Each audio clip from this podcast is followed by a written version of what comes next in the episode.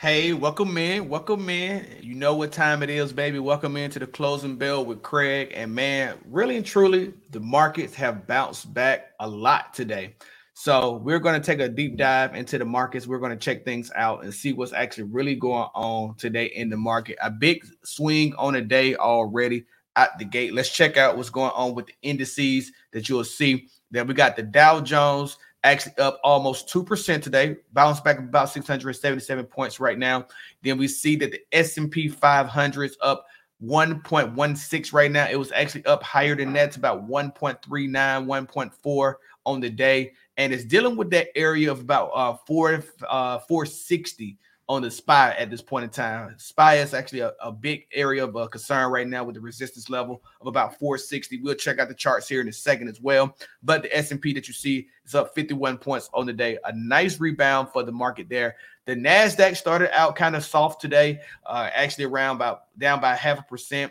Even though in the pre-market was down almost a full %. So to see the rebound that we've seen through the NASDAQ today, it's actually astounding. And we'll check headlines out today. There's earnings today as well, but not really earnings that we care to talk about today. We got earnings that's coming up later in the week that we need to check out. And I actually have done some charting on some of those as well. So maybe we get time for me to actually go through some of those as well. But really and truly, the bigger headline is that the Dow rising and the S&P running up on these levels that we see today. We'll go over and we'll check in with the CNBC here in a second and see what they take is on the Closing Bell in a second here. I'm actually got my eyes on it right now. And I'll post up on anything that I see worthwhile to bring up. Okay. So let's look at what's going on over here on Webull. Let's look at some of the watch lists, see what we actually have going on out here today, see what's really moving in the markets and what's really down today. So we got Sequential up 60% today. Wish Context Logic is up 10.5% on the day. We're seeing Rivian up 9.68%. Actually getting that price upgrade to 130. So seeing this run is not surprising. We'll see if it can hold that level. Actually, let's just look in on Rivian at this point in time. Let's look at the chart and we'll see that we really don't have a lot of data on it yet, but I think this thing still has potential to move back down to the downside to about 90. So I think what we got right now is our first actual line of support that we can actually look at here. And we got our first couple lines that we can actually check out. So let's go ahead and start making some support lines for this earlier momentum that we see in this play. Once my shortcut start working, there we go. And then we'll see here, we got another line of support. And basically we have the top as well, right? So we'll leave that as what we got in right now. And we'll go ahead and chart that out. So we actually got that for actually rebound purposes to actually check out.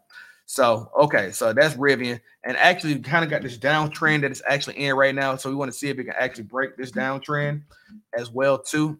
And we can check that out here. So we got a slope of about 43%, right? Down slope about negative 24. So yeah, we'll pay attention here and see if it can actually break trend and actually move over into another horizon way. Basically, this top right here would be the next area of resistance that we'll be looking forward to seeing if it actually can break through. So we'll leave that there as well. So we got some charting that was going on now with Rivian. So we'll keep our eyes on it. I really believe that it's going back to the downside. We've seen that selling pressure was coming in on Tesla. Matter of fact, let's look and see what happened with Tesla earlier today. Still down about 1%. Actually came close to actually breaking even earlier. But like I said, we're in this area of concern right here with this resistance area that we want to see if actually Tesla can hold and bounce to the upside. So we'll see it before it breaks down to my trend line. So that's actually a good play at this point in time too. So we'll keep our eyes on it and see what we actually got here. So that's something to pay attention to. So let's move this down here. Give me some more room so I can look at the RSI and see in the correlation with this. Look on a daily. You'll see that uptrend actually happen here, breakaway. But now we're looking to see where it can actually go from there. So let's head over and listen in to CNBC for a second and actually see what they're talking about over there.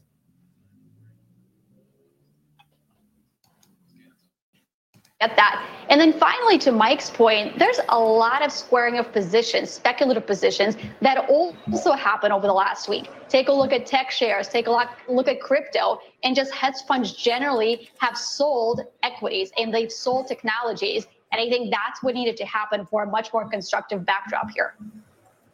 Travel stocks taking off today. Seema Modi's got the details of that sector for us. Hi, Seema.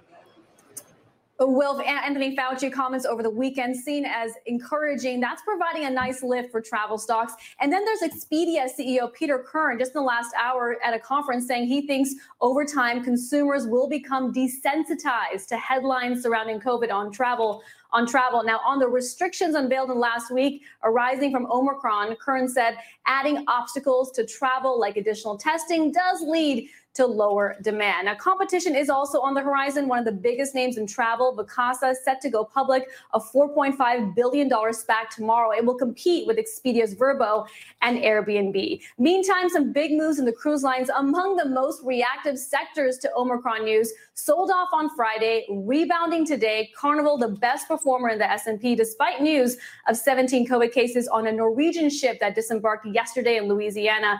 Norwegian up 9%, Carnival up around 8%. Sarah and Wolf. Seema, thanks so much for that one. Anastasia, good entry point for the broader travel sector?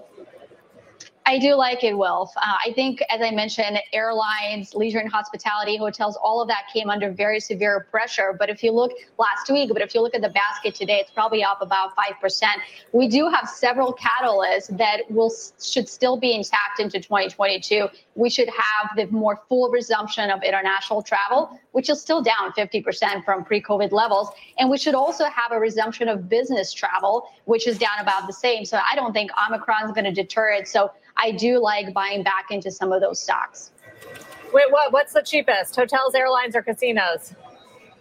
I mean, Sarah, they're all down significantly, and it's not a matter of valuation at this point. It's just a matter of, the upside catalyst here, and I think the airline story might be pretty straightforward as the travel resumes. And I also like hotels because if you look at revenue per available room, for example, it's still down significantly internationally. So you have that identifiable catalyst there. They're all working today. A trio of electric vehicle makers are making moves today. Phil LeBeau with the details. Phil. Sarah, let's start with Lucid. Lucid saying this morning that it has received a subpoena from the SEC, and that was enough to knock the stock down. At one point, it was down about 14% today, now down just under 10%. Lucid says that the SEC probe appears to be focused on the company's combination with the blank check company Churchill Capital earlier this year. Remember, Lucid was part of a highly anticipated SPAC deal. The other SEC-related story when it comes to electric vehicles comes to us from Reuters, which is reporting that Tesla is the subject of an SEC investigation. This investigation appears to be focused, at least according to Reuters, focused on Tesla's solar panel business and how the company was reporting potential fires with solar panels. And finally, there is Rivian. 10 firms on Wall Street out with initiating coverage reports today on Rivian. They're all generally positive. The most bearish, maybe Goldman Sachs, starts the company at neutral with a $94 price target. Perhaps the most optimistic is Morgan Stanley. Adam Jonas calling Rivian the one that could challenge Tesla. Has a price target starting Rivian at $147. That helped Rivian move higher today. Guys, back to you. Yeah, been a big part of that thesis. Phil, thank you. Phil LeBeau. I think we have to start with Tesla officially entering bear market, although it is only now 19% off its highs and still up nicely for the year. But a lot of people are paying attention to that because it is a big market cap weighted stock at this point. And, Elon Musk put out that poll asking if he should sell shares, and the stock has not really been up since. No. And, of course, you can spin that any way you'd like, which is that, the CEO and largest shareholder has been leaning aggressively against the stock for weeks, and it's still holding this $1,000 mark, even though it did dip below it earlier today. What's interesting, too, is, Rivian keeps trading in a vague way in its short history at 10% of Tesla's market cap. It's at $100 billion right now. Tesla's at $1 trillion. Don't know if that makes any sense at all, but it does feel as if the street having essentially not given credit for how the public would just give Tesla so much, leash and essentially just capitalize this company to a degree you didn't think they would. They want to make sure they're out in front of Rivian. We'll see if that turns out to be true because $100 billion out of the gate is pretty aggressive. Just to quickly revisit, Tesla 100 and NVIDIA 300. We talked about that last week. They were both below during the session, but again, those levels being defended. They're trying. It seems like it matters to some crowd out there, whether that's just where all the options are clustered or something like that. But NVIDIA had a very weak morning, and then it's tried to fight its way back. We'll keep an eye on those as we approach the close. 5 minutes left. Energy, the outperforming sector. Okay, so that's interesting. Let's talk about that. Well, they actually, we're about, 5 minutes away from the closing bell. So let's talk about this thing with Tesla, Rivian, and actually Lucid.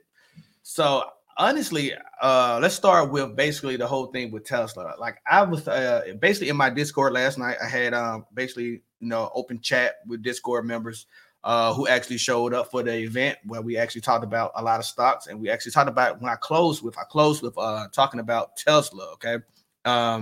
One of the things that I said about Tesla is that it actually is looking like it had a head and shoulder that formed on the 1 hour that I saw a couple days ago, was signaling a bearish market. I think I put this in the chat as well over in Discord. This is why it's important to follow me over there too, because I actually always doing my technical analysis, and sometimes my technical analysis leads to moves that you can make in the market, regardless if I make it or not.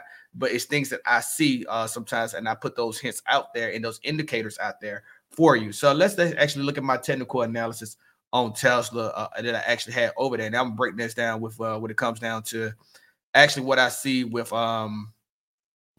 Tesla right now, and then what we actually can look at this as basically how you benefit from this in the market. So let's go over to the chart here and let's check out Tesla at this point in time. But my main signal was that I thought Tesla was coming down to 900 levels, right?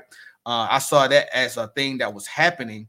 And I actually was basically saying you might want to watch these levels, because if you don't watch these levels, you're going to miss an opportunity. So my buy zone down here is below 919. Now, Tesla today came down during pre-market about to 989, somewhere in between today. The range on Tesla today was 950. So it came down to 950 today. But you see here, if we go back over to this cluster here on the 1 hour, you'll see basically this is a head and shoulder pattern right here that actually started to form.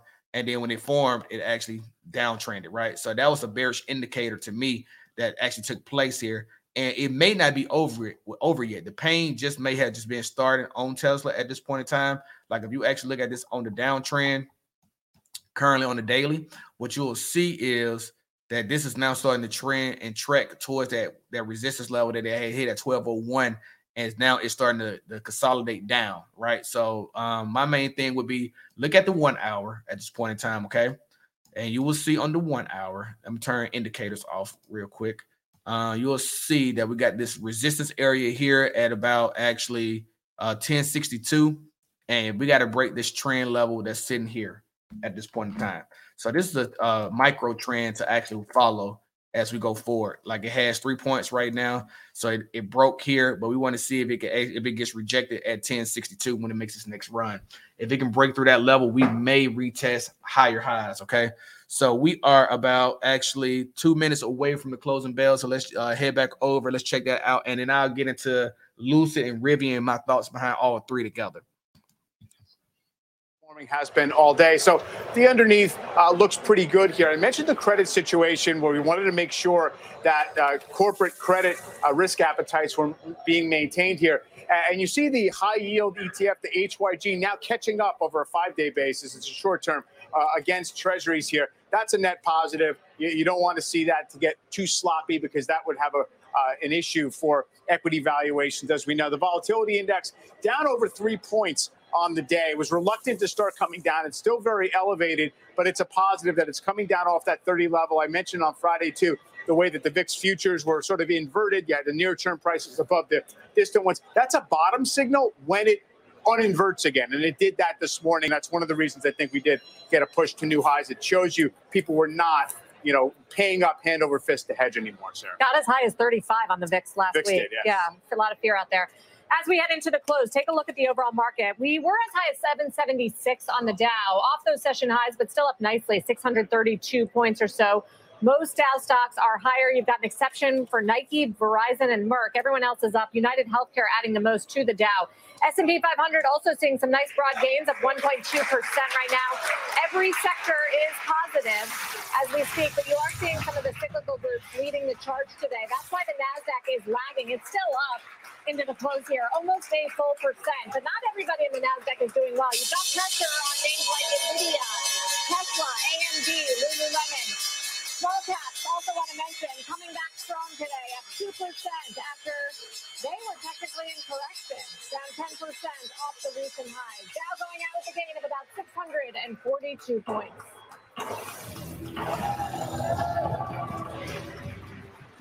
Welcome to the Closing Bell, everyone. I'm Wilfred Frost, along with Sarah Eisen and Mike Santoli, CNBC Senior Markets Commentator. Coming up, a portfolio manager who was buying stocks amid the COVID sell-off last year.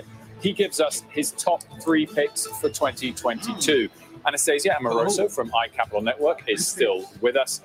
Mike, to you, first of all, I mean, a strong rebound, a broad rebound, and although we're fractionally off the highs of the day, ultimately held most of the bounce, which we failed to do multiple times last week. We did hold it. I think it's net positive in terms of the bulls. So looking for evidence. And let's actually talk about what's going on in the market today. So we actually got the S&P actually up, finishing today at 1.18%. The NASDAQ finishing at 0.93%. And we got the Dow Jones finishing with a big move today, up 1.87% on the day. So let's head on over. Let's check out some of the charts. Let's see what's going on with some of the watch lists. Let's see what's really moving in the after hours. If there's any laggers or anything significant to watch, we'll check it out here. So let's head over to Webull. Let's check that out. So we got CRISPR Therapeutics actually up 0.5% in the after hours. Rivian after that 11% move on the day, actually up about 0.5% as well in the after hours. We got actually Plug Power up 0.5%, Upstart up 0.5%, Chipotle 0.5%, NIO actually coming up about 0.4% right now. A lot of conversation about NIO, a lot of conversation about all the EVs. We may need to have a full lecture on actually talking about everything that's going on EV related and how to invest in that. I think that's something that's actually becoming more important than we actually believe right now. Like, I know we're talking about Tesla. I know we always talk about Tesla, but this whole EV movement, infrastructure, the infrastructure bill itself, these are things that we need to actually break down and have like a full scale discussion on. So I'm going to have to probably actually do a little bit more deep dive on that research and actually bring that to you, because I think that's going to be a movement that you want to be making sure that you understand and plugged into. So McDonald's is up actually at this point in time. We've seen Novavax actually get beat down today, but now starting to make a run back up to about 0.3. It's kind of flat on the day. We got only Upwork is up 1% right now after being up 1% in the after hours. Ocugen trying to make a move as well. Let's see what's lagging right now. So laggers are PaySafe, Invitae, Camber Energy, The Trade Desk, Roku. After having a nice run, Camber Energy had a nice run of 8% today. After now it's in the after hours a little bit down. Beyond Meat is actually up by almost 5% during the day and now down 0.5% as well. Lord, you got Maritime Digital coming down after it had a nice run up to 1.25. UPS is actually down 0.4 at the run up as well. Then you had Uber up 7% as the travel sector started to rebound, and you see it's actually up by 0.34. So let's look at the travel sector stocks that I have here. So you see all of them was up today. You see Southwest 2%, American Airlines 7%, Norwegian Cruise Lines 9%, Royal Caribbean 8%, Delta 6%, JetBlue 4%, Spirit Airlines 5% as well. So all of these movements in the travel sector is really interesting, right? One of the things I think about when it comes down to actually thinking about when it comes to the travel sector is this kind of leads into that factor of a lot of dismissal about the Omicron variant, right? The thing that you want to think about here is that I think people understand that the variant is going to strike in certain states and it's going to be here, but it's not as prevalent as people would want to make it out to be. True enough, Moderna, Pfizer, Johnson & Johnson, they probably don't have a vaccination that actually can keep you from actually being overexposed to it. But like I heard in passing, but then when I think about this from a logical standpoint, every vaccination is not supposed to cure all everything, right? It's supposed to make your body be immune to some of the spike proteins in certain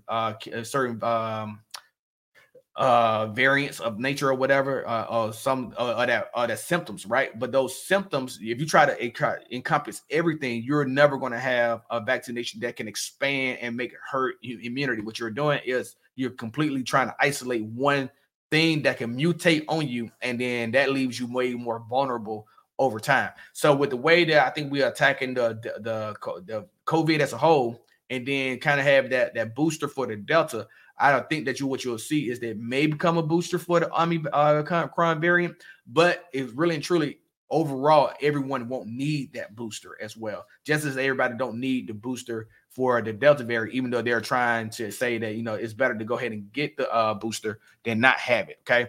So one of the things that I think about too, when it comes to what the travel sector is showing, that there are actually more robust, that they're actually, that they actually believe that they can still push forward. And that is a signal that that Wall Street believes the same thing. The one thing that we don't need to see is that leisure and travel actually starts to shut down again. And this affects them. Because if you see leisure and travel gets affected in a way where it goes to being shut down, you can immediately believe that then you're going to start seeing restaurants, fast food, things of that nature start to close as well. And then that kind of leads to like cities and states shutting down. And that's the place that we don't want to be. So I think it's good that we actually seeing that the economy starting to rebound a little bit, especially in those sectors. Okay, so what I want to do now before we actually break down Tesla, talk about Tesla, Lucid, and Rivian, what I want to do is we're going to break down the VIX, and then we're going to break down SPY. So if you have questions, go ahead, load them up in the chat. Load them up for your boy if you want me to talk anything technical that you actually want to look at from a technical analysis standpoint. Get those questions, get those comments in now, and then definitely make sure if you're just not joining us to hit like on this video so we can start broadcasting this out to more people. Definitely share it with more people if you want, and definitely hit that like button on this so we can move this momentum forward, baby. So let's go ahead and do that first. I'm going to break down the VIX, and then we're going to break down actually the SPY as well. And I keep my eyes on the news to see if there's anything worth talking about that may come up in passing. Okay. I'm kind of interested in hearing the top three picks of 2022 from the analysts that they're going to interview here in a little bit. So I'll pay attention to that as well. And then see if we can actually get that up on the marquee as well for us to talk about. So we'll see about that as well. So I'm loading up right now for, actually for this one. Give me 1 second. I want to make sure I fix this to where it don't do what I'm trying to get it not to do. Okay, so let's do this. All right, so we're going over here to look at the VIX right now. Okay, so what I like about the VIX, okay, is that I tell you each and every time, this dotted line down here, this is where the gap is on the VIX. I want to see it come back down to this level, okay? If we get the VIX back down to this level, I am really a bull on the SPY. Now, like I keep saying each and every video and each and every time I get a chance to, you can never look at the VIX as a one-to-one opportunity with regard to if there's something happening with the VIX that it actually is going to affect the SPY. But what I want you to think about, though, is if we keep on seeing this period of time where volatility is leaving the market, it gives opportunity for the SPY to expand and continue its run. So to me, it's important to get back down here to the support level, at least right here at the bottom of the support at 2242.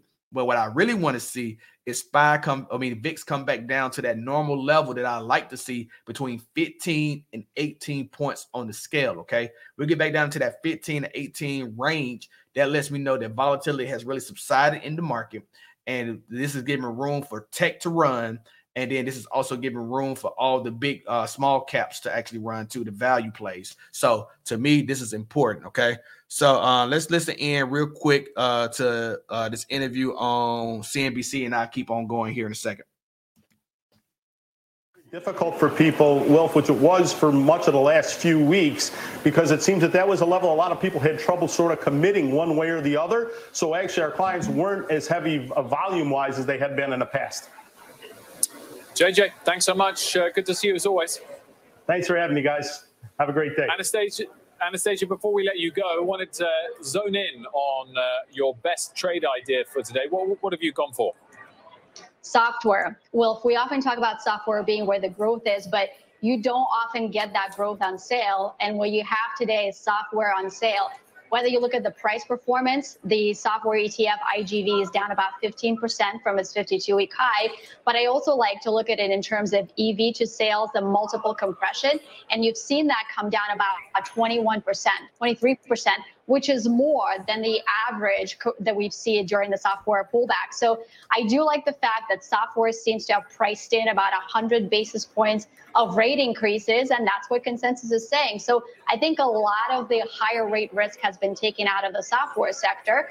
And then from the technical standpoint, this is one of the sectors that screens as one of the more oversold sectors that, again, hedge funds have been selling. So the positioning there is a lot cleaner. And the last thing I'll say is the catalyst is there. This year, software spending, enterprise software spending is on pace to grow at 13% this year. Next year, it's still going to be growing at 11%, while the overall global IT spend is likely to slow down to 5%. So I think it's an area of strength, it's growth, and you get it on sale now. Second person on the show to make that call. Anastasia, thank you. Anastasia Amoroso. Sarah Malik, thank you. Bean, also like the cloud. Okay, so let's keep it moving. What I want to do now is talk to you about the SPY. Let's check that out as well. Let's head over there and do that real quick.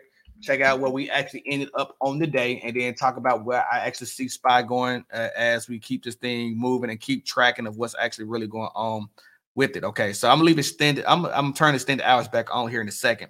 But right now, what I want to do is actually look at it from a regular sector day. Okay, so let's go over to the daily. All right, so now remember what I have done now is updated my technicals on this play, right? So what I did was that line that we projected would happen here as the same price action and move. We took this line here and I actually copied it over here and I made it a dotted because I wanted to show that this is the my trajectory on that move. Okay, so what I want to do is actually talk about this from that level of concern, right? So the level that we want to see is that we get above this pink line.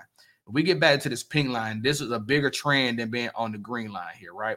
This green line is the overall macro trend for those who are just now tuning in for the first time on SPY. And this is effectively where we will miss the SPY calls to 500 if we stay on this path, okay? But we want to get to at least above the pink line. The pink line is where we're actually looking to see trajectory change and actually go back where we get on that path of actually moving towards 500 by January 21st for the option play that we have in play. Okay, this line out here actually this is actually 11 January right here. 11 January puts us at about 485, right in that window of time where we actually want to be at, where we can actually start pulling profit as we start trying to cross that finish line for the $500 calls. Okay, so I have not yet averaged down yet, and I know people are waiting to see when your boy is going to average down. And I'm going to average down when we get to that level of where I feel comfortable that we're ready to make that break. And basically it's going to be almost an average up on my end because I want to see fully the whole bigger picture of when SPY is actually starting to trajectory the way I want it to. We won't make it to this white line here, right? The white line is the top of the channel, and we haven't broken the top of the channel since back here in July. So I'm not really worried about following the white line just yet because we have not yet made it to that level to worry about it as a reason of concern.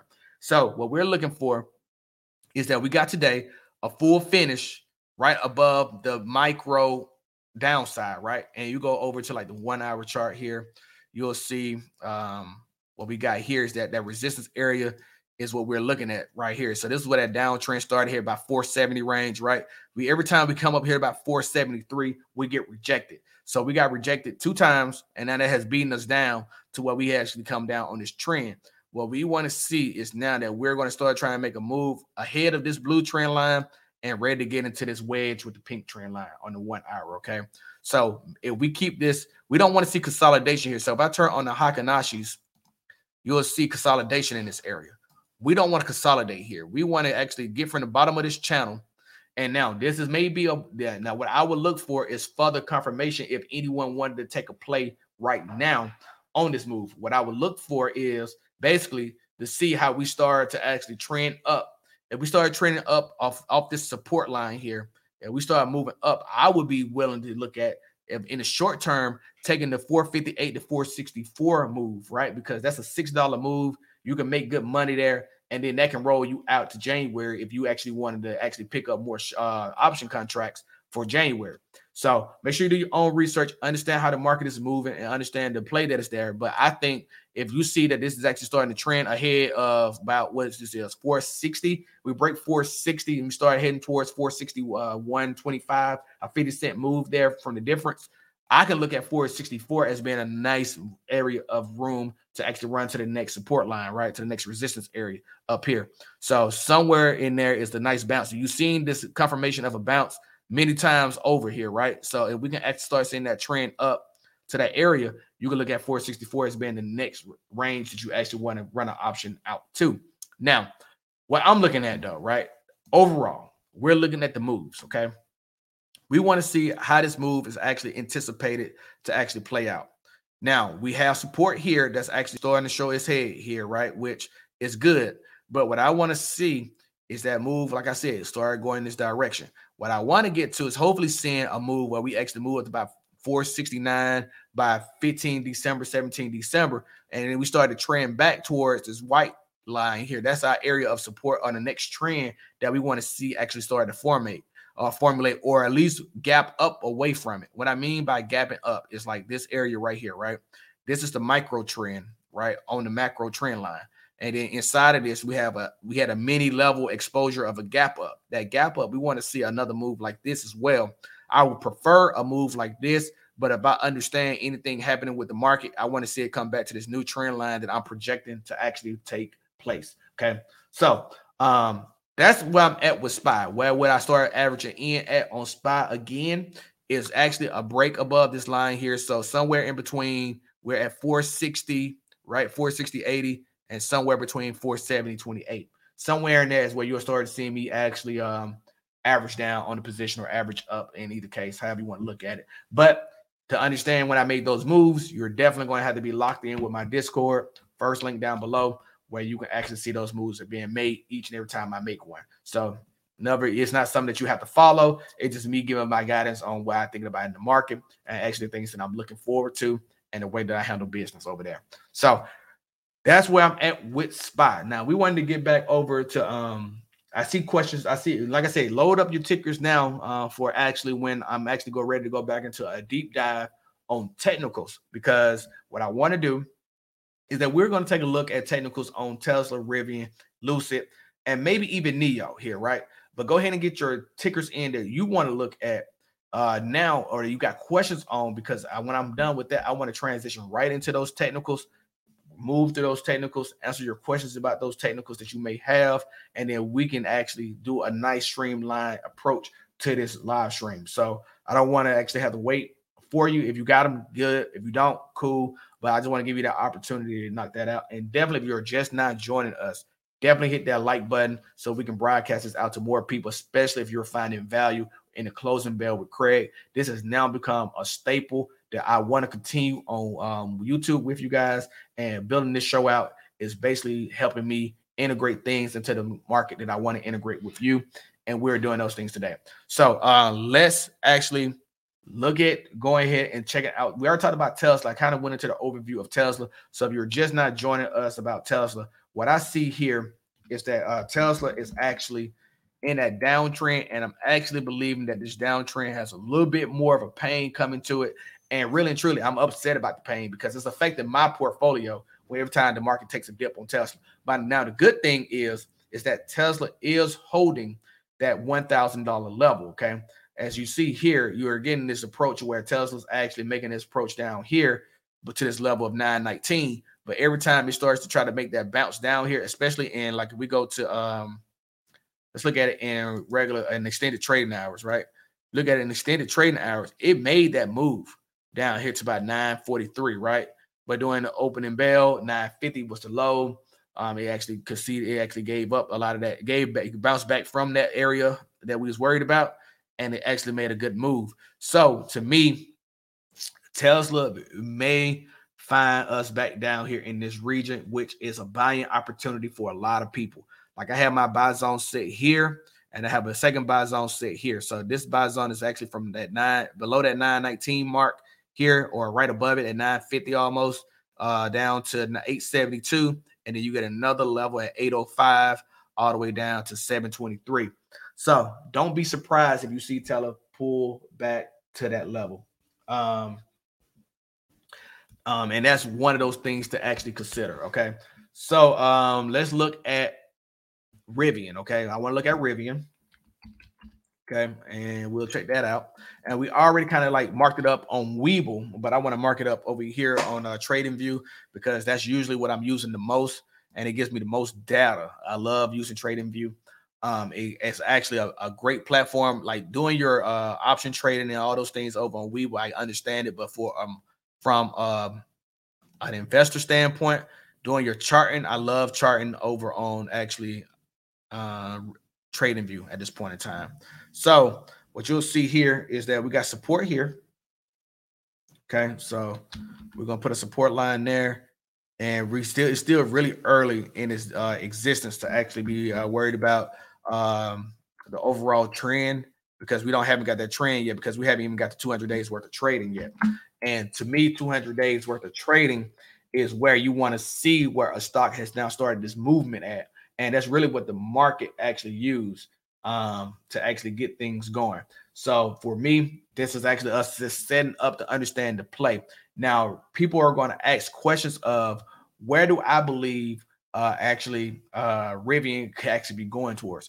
Rivian, to me, may be a more complete version of Lucid, right? We're talking about pickup trucks, though.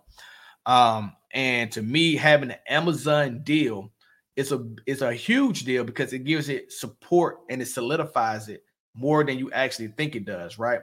It has a contract actually here that's ready to be bounced on that you can actually take advantage of.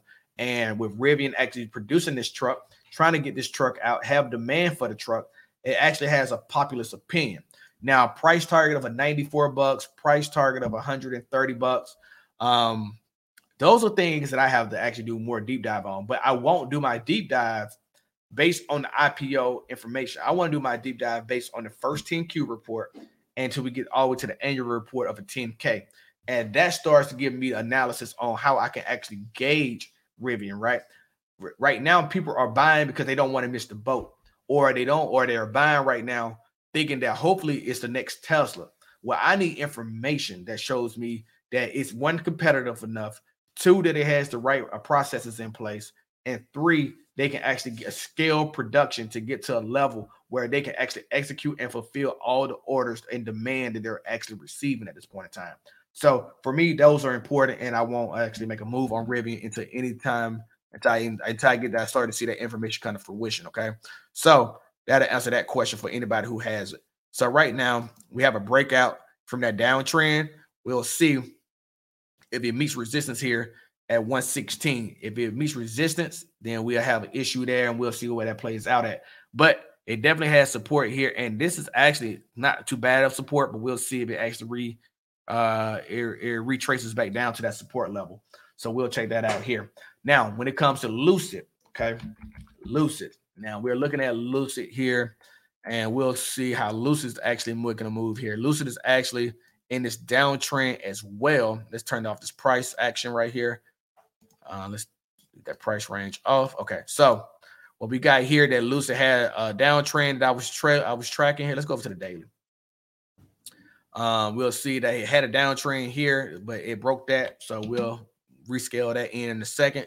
Now we got our overall macro trend that we're looking at. It broke down from that trend. So now we're looking at support levels to see how far it can actually go, right? And this resistance area is now turned into support. So what we'll see here is that we'll leave that there, and we'll make another level down here that actually it may find support at as well. So that's our areas that we're worried about now. But Lucid is actually on this downtrend after this nice run and rally that it had because of the simple fact basically that it needed to actually make that move. So if you're looking at LCID, you're gonna need to understand that what you're seeing with Lucid is that it's making this move downward due to the fact that the SEC news that came out for it based on its SPAC deal is not is under investigation right now. And so we got to see how that plays out and see what that actually leads to at this point in time. Being down 5% after the nice run that it had, we'll see. So let's go through. Now let's go through what we got to talk about. Let's look at NIO. NIO, we're gonna look at NIO. That's NIO. We'll check that out real quick. When you look at NIO, you'll see that NIO is still in that downtrend. And here's what I will say about NIO. And let me turn on the regular candles as we go forward, just in case there's some gaps or something that comes up. What I would say about NIO, I like NIO. Okay, I like the end. I invested in NIO a lot earlier this year, and then I took my gains and I moved on from NIO at this point. And because if you have noticed, NIO has not yet participated in the market run on EVs, right? And some of that can, to me, I believe, is due to all the things that's going on with this tech Cold War with the U.S. and China, right? And what I believe is that people are worried about if NIO will actually, not just NIO, Alibaba, name a company over in China that's actually listed on the actual stock exchange, and they may be worried about it getting delisted, like similar to Didi. With Didi getting delisted, that affected share price, that affected shareholders, that affected people that was in it for the long term, and all those people got burned, okay? So to me, I want to see where this is going to play out for that. And to me, this is the reason why I'm not in NIO at this point in time. Now, let's talk about it from a standpoint of Tesla, Lucid, Rivian, and NIO. Which companies am I invested in? I'm invested in Tesla already for sure. Lucid, I like Lucid's value, but I want to see Lucid come down to a lower price scale, right? What I want to see Lucid come down to, if I'm actually looking to buy into LCID, okay? If I'm looking to take an entry here, I want to see Lucid back down here, actually down at the bottom of this trend line. Now, that's actually being, hopeful, but I would like to see it come back down here to 2648, right? I want to see it back in this region. When it comes down to this area, I can start a position. I would love to start a position.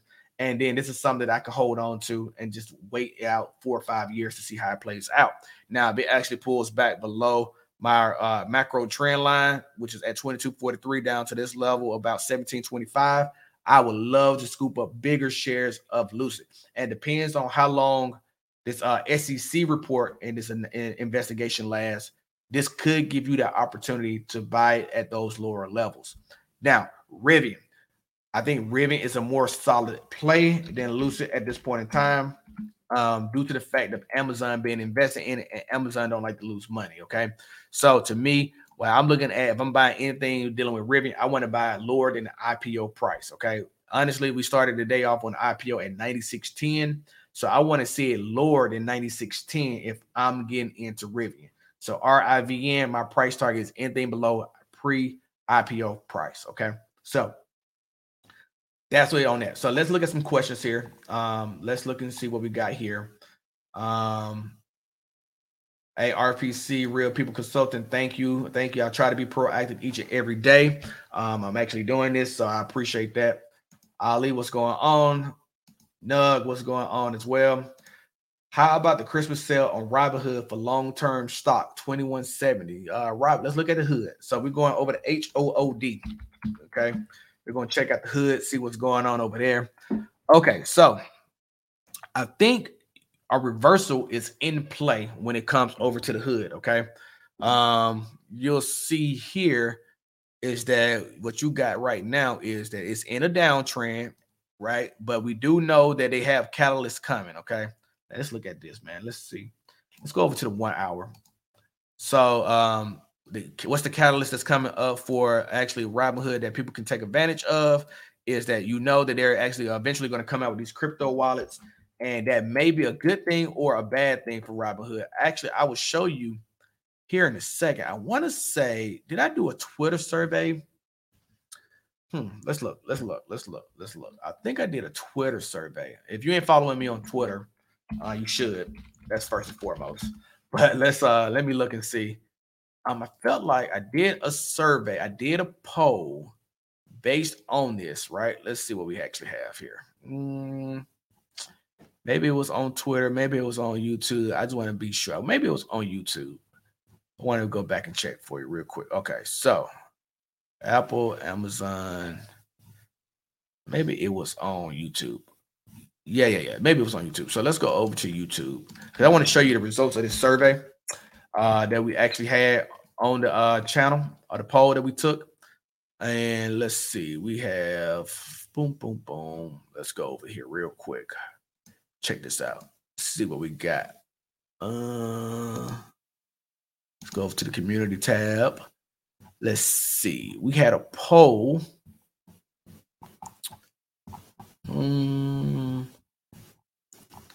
Okay, here we go. Look at this. So check this out. Let me see. Let me zoom out on this a little bit. How did it do that? Okay, there we go.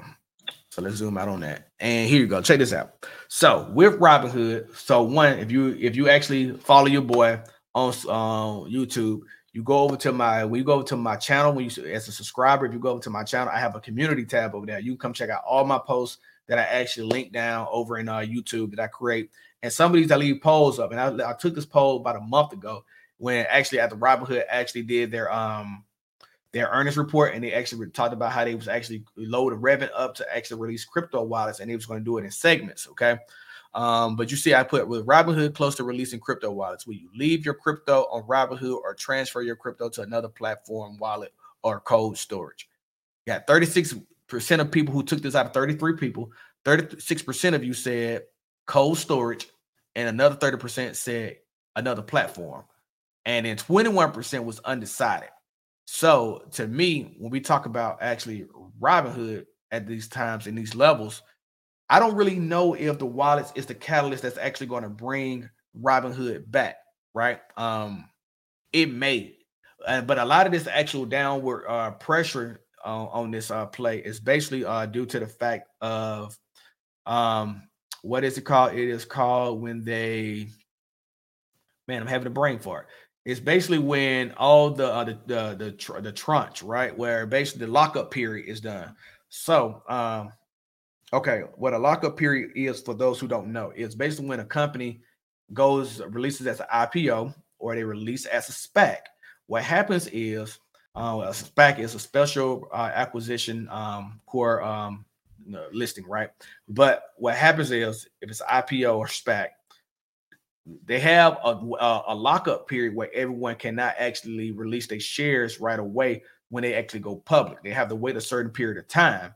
And Robinhood, a period of time is this, I want to say this week is their current lockup. Let's look at what's Robinhood current lockup period.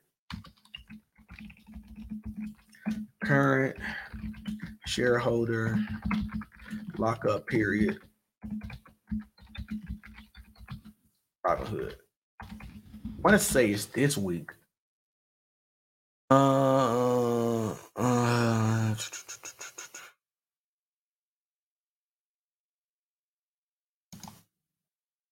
Let's see. This is their third quarter 2021 results that was released on October. But let's look at lockup period.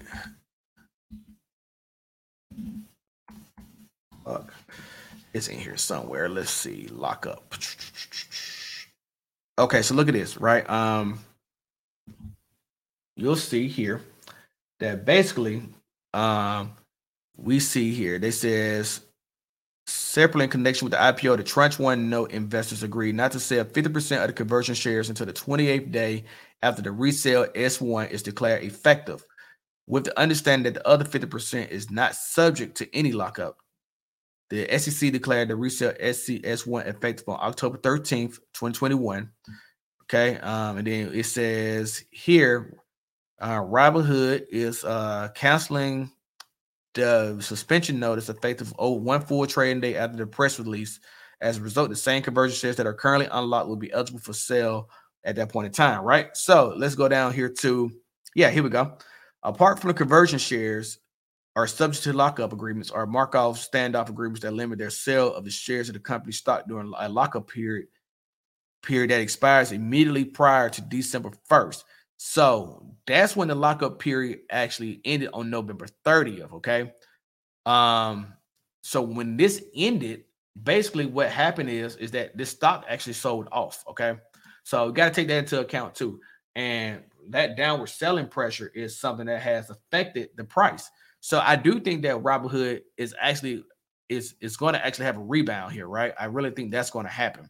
I actually think a reversal is in play for Robinhood at this point in time. This is red box down here as an indicator that actually initiates a signal that a momentum is driving the price back up eventually here. It doesn't mean that it's going to happen immediately, but it is signaling that it's actually noticing that price is starting to move in a different direction, and that may overall move that price to a different level. Okay, so they're talking about the S&P 500 over here. That's what took my attention away. Check this out. Let's listen in. It might be too late, but let's listen and see what they're talking about.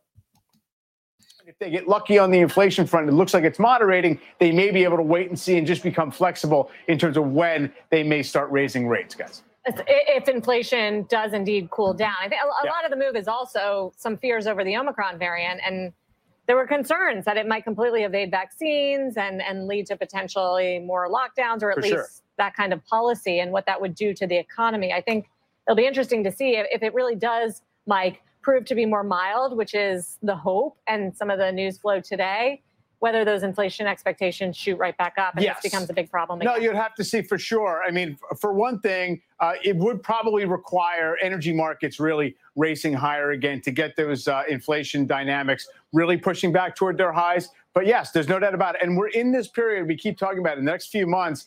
The numbers are going to seem hot. We get CPI at the end of this week. And so you're going up against some really depressed figures. That's probably going to make it indeterminate as to what the real trend is for inflation for a little while.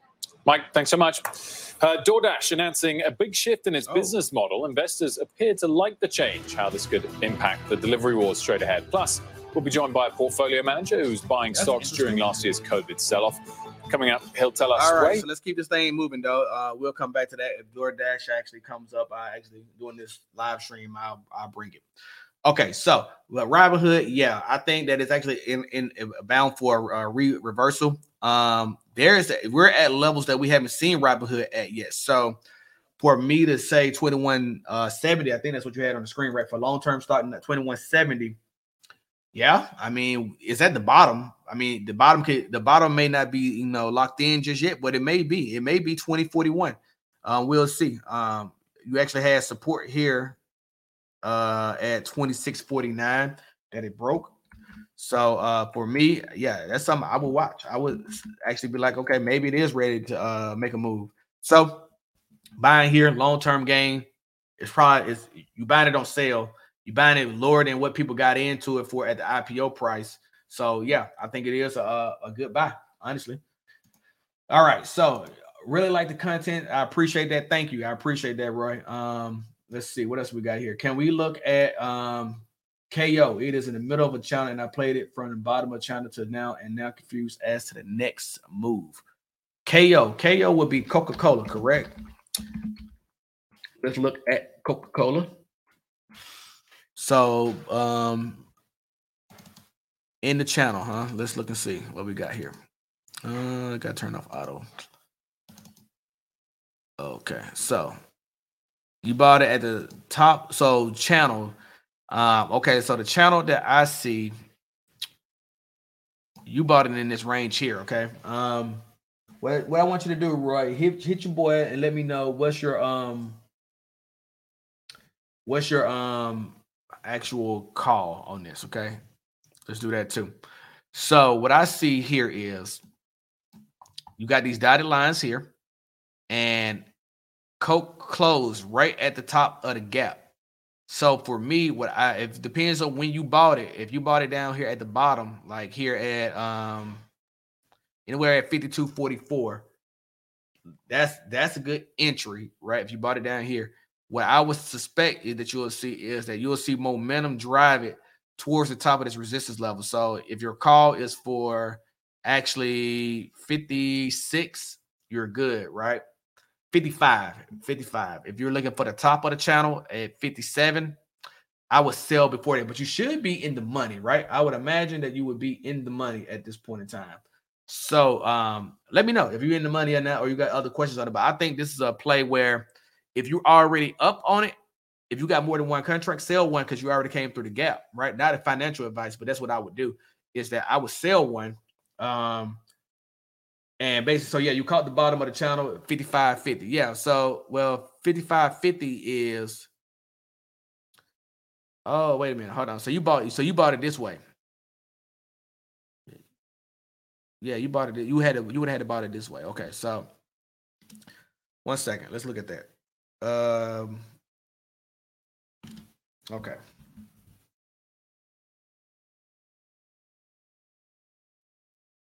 That would make a difference. That would make a difference. Give me 1 second. So if you bought it this way,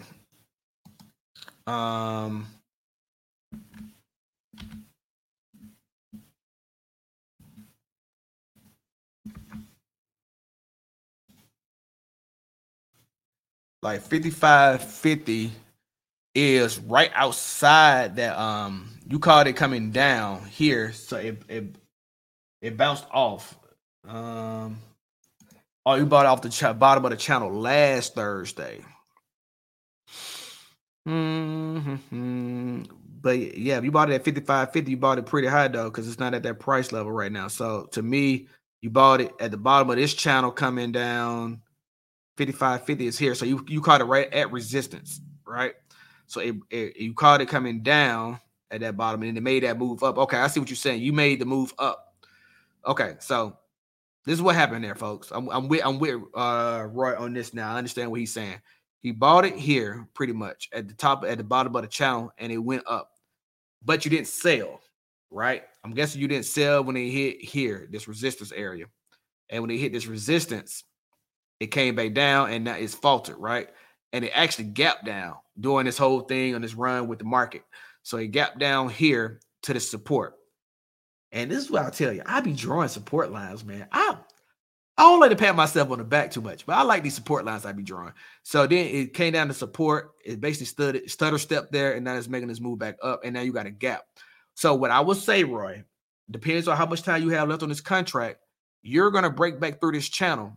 Okay, because it's already filling into the gap, and it closed like right outside the channel that it's about to move back into. What I would do is I would be ready to, if you have more than one contract, if it was me, I'll be ready to sell at 56, right? I would almost want to break even. I would almost want to break even on it. If you're above that, that level, if I have a runner, I'll leave a runner out there and let that runner see if it can push through that resistance level and actually make a move to the upside, right? Yeah, that's what I would do. Like that would put give you that growth that you're looking for. So last Thursday, okay. So last Thursday would be I am slow at what day it was last Thursday. That was December 2nd. So December 2nd, you caught it here at that support. Okay. So 55.50 is your call. Okay. Call is 55.50. Yeah. Okay. So you called it here. All right. So now I'm with you now. My bad. I'm with you. So you called it here on support right here. So you're already up on this play then, right? So if you're up on this play, I'm definitely watching it pull through that gap. And once you get into this channel, I'm here's the thing too. I think I talked about this last week, but let me just go ahead and give the logic that I use, right? For plays that I'm ready to move up. I don't wait to what everybody else would like. And the reason why I say that is because people are looking at this line here, 56.40. They're looking to see that if it's going to touch that first to sell. I would sell 56, 55.75 above that. I would sell off at least what I need to profit. And then once I profit, if I got a runner or two, I will leave the runner or two and see if it can actually push through that 56.40 level that everybody else is anticipating watching that move for, and sell those off or watch it run past and then, and jump out of those as well. But for initial, I would actually sell prior to it actually coming up here to touch this channel. So for me, it would look something like this. I would be selling at this level, kind of, right? I'd be selling right before that resistance area. So as that candle come up here and it hit it, I'm out of the play, made profit, and I got maybe a few left, or I'm done completely, and I got all my bag, and I'm rocking away. If it runs, it runs. If it don't, right? That's what I would be doing if I was in this play. Nice play, though, Roy. Nice play. I'm with you, okay? Appreciate you. Appreciate you for leaving that there, okay? So let's look at I got some more tickers here. I'm gonna try to get through all of these. Okay. All right. I need to know which platform can I use to participate in pre-market and after hours trading? Pretty much all of them, right? Pretty much everyone I use does. I don't use Robinhood. I have a video on the channel if you want to understand why I don't use Robinhood. I just don't like them for option plays. It used to be where I housed my whole option portfolio, but I don't like them for options because they lag everything that goes on, right? They don't give you the capital that you should receive back because they delay actually selling your options. Pretty much short story on that whole thing. If you want to watch the whole video, I got a video on the channel. You can check it out. But yeah, TD Ameritrade, E-Trade, Fidelity, Webull, all of them actually have pre-market and after hours trade. I think Webull actually has extended hours of trading before pre-market. Like I think it starts at 5:30. And then after hours, I think it goes to 8:30 or 8 o'clock, whichever one. But with them, that's one of the bigger ranges of extended hours of trading, right? I don't really like extended hours of trading because it's really low volume there, and it's really never a play that I really want to, I'm that thirsty for to actually buy into. But if you want to actually use that, use Webull. And you use my link down below, get you 2 free stocks. Do your thing with that too. I have that down there for you as well. But if you want to shoot me an email at the Craig Houston Podcast at gmail.com, I can send you my TD Ameritrade link as well. You can get $50 for signing up over there too. So whichever one y'all want to do what you need to. But I think those are beneficial to you as well. So let's keep it moving though. Let's see. BLMN, breaking my trend line to uptrend. Don't want to get faked out. Thoughts. BLMN. BLMN. That's Bloomin' Brands. Okay. So let's look. I never looked at this one before, so we'll take a look. We'll take a gander here. So, okay, let's look at this from a weekly trend. So it basically had a major move.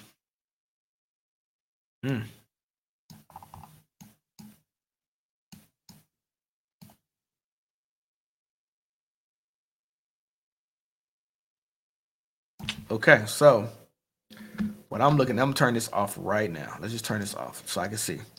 So what I'm looking at is I'm looking for the macro trend first, okay? For those who are wondering what I was looking at. So you had a tweezer top, basically tweezer bottom here, then you started this trend up. Okay, so basically we're gonna use that bottom to draw support on the trend line, okay? So obviously this means it broke trend, okay? So then we have a downtrend actually taking place here, okay. Now this trend was in place since the pandemic, okay. Typically, if you look at any chart, right, you could tell when the pandemic happened. You'll usually see it's a nice gap down and then it's a reversal, right? And that's usually the way you can tell that's during the pandemic. So, but we got a downtrend here on 26 April that has continued down, right? I don't think I need to go that far down. Maybe we'll go down 20 Feb. Okay. So now you got some people be contentious about this. Some people don't like using the wick of a candle to make touch points. I do. I find that they are like, that's where price action went. So I use those there. You can't even see this. Why y'all didn't say y'all couldn't see this? Somebody got to say, share the screen. All right. So look, oh, there you go. My bad. Thanks, Roy. You was on it. So yeah, there you go. So you'll see price action is here. Okay. This is price action from the pandemic that we see, right? And then you got this downtrend now that's happened like 26 April of this year that's happening right now. And it may be ready to break here, but let's look at support and resistance here, right? Let's look and see what we got here. Yeah,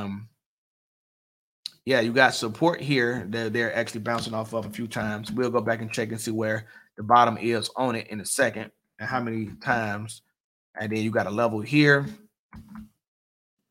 and a level here of resistance, okay? So the question is it reversing? And you don't want to be head faked out, right? So let's go over to the 1 hour. Okay, so what you got here, what I like to do, I like turning the Hakanashis to see the momentum. I love to see the momentum first before I start making decisions. Let's see. So you got a break above.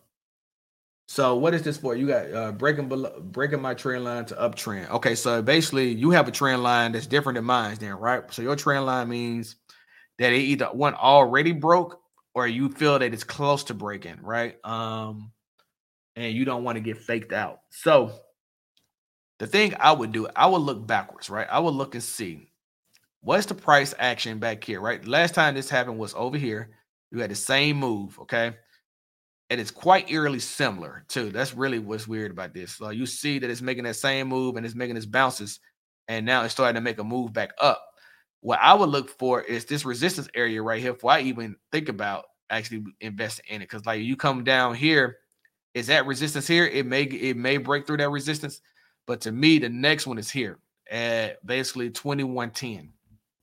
It's back February 8th. It's 2110 is the resistance area that I would look to see it break.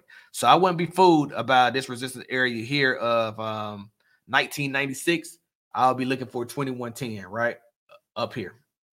See if it's moving past that, and then see if it can sustain up there. If it can sustain, that's an entry to make. Sometimes being later to waiting for an entry to show you that it's ready is more of a signal that I would like to use. Like so I guess for giggles, let's turn on the cheat code, right? Let's turn off the Hakanashi's.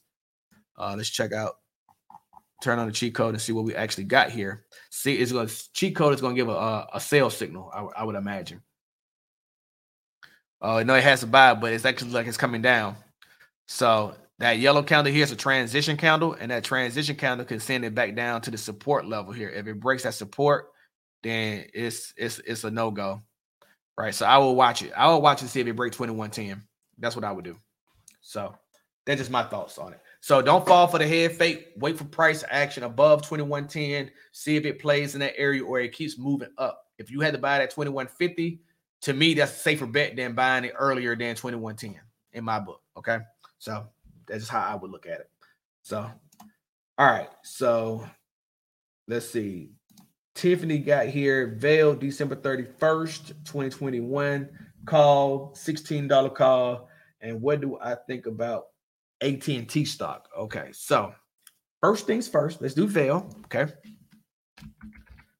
All right, so we are looking at Vail, and we're going to look at it on the daily. Let's see what we have here. So basically, I see Vail is in a downtrend as well, like every other company. Let's go with the Hakanashis. Let's do our chart in here. Okay.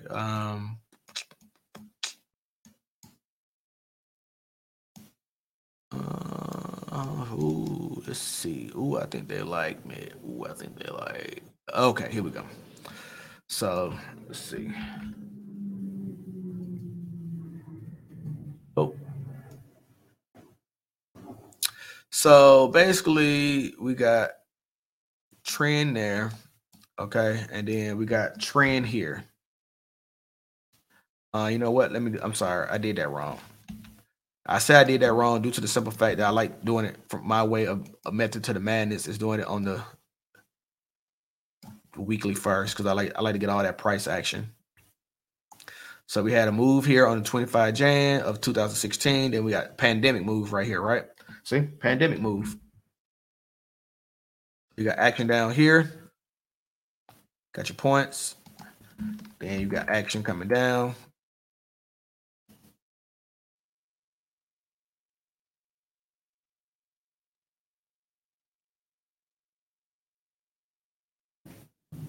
Yeah, there you go. Okay, so now let's go over to the daily. Let's see what we got. Yeah, so you see this action here. It's actually it's coming, trying to break through its wedges here.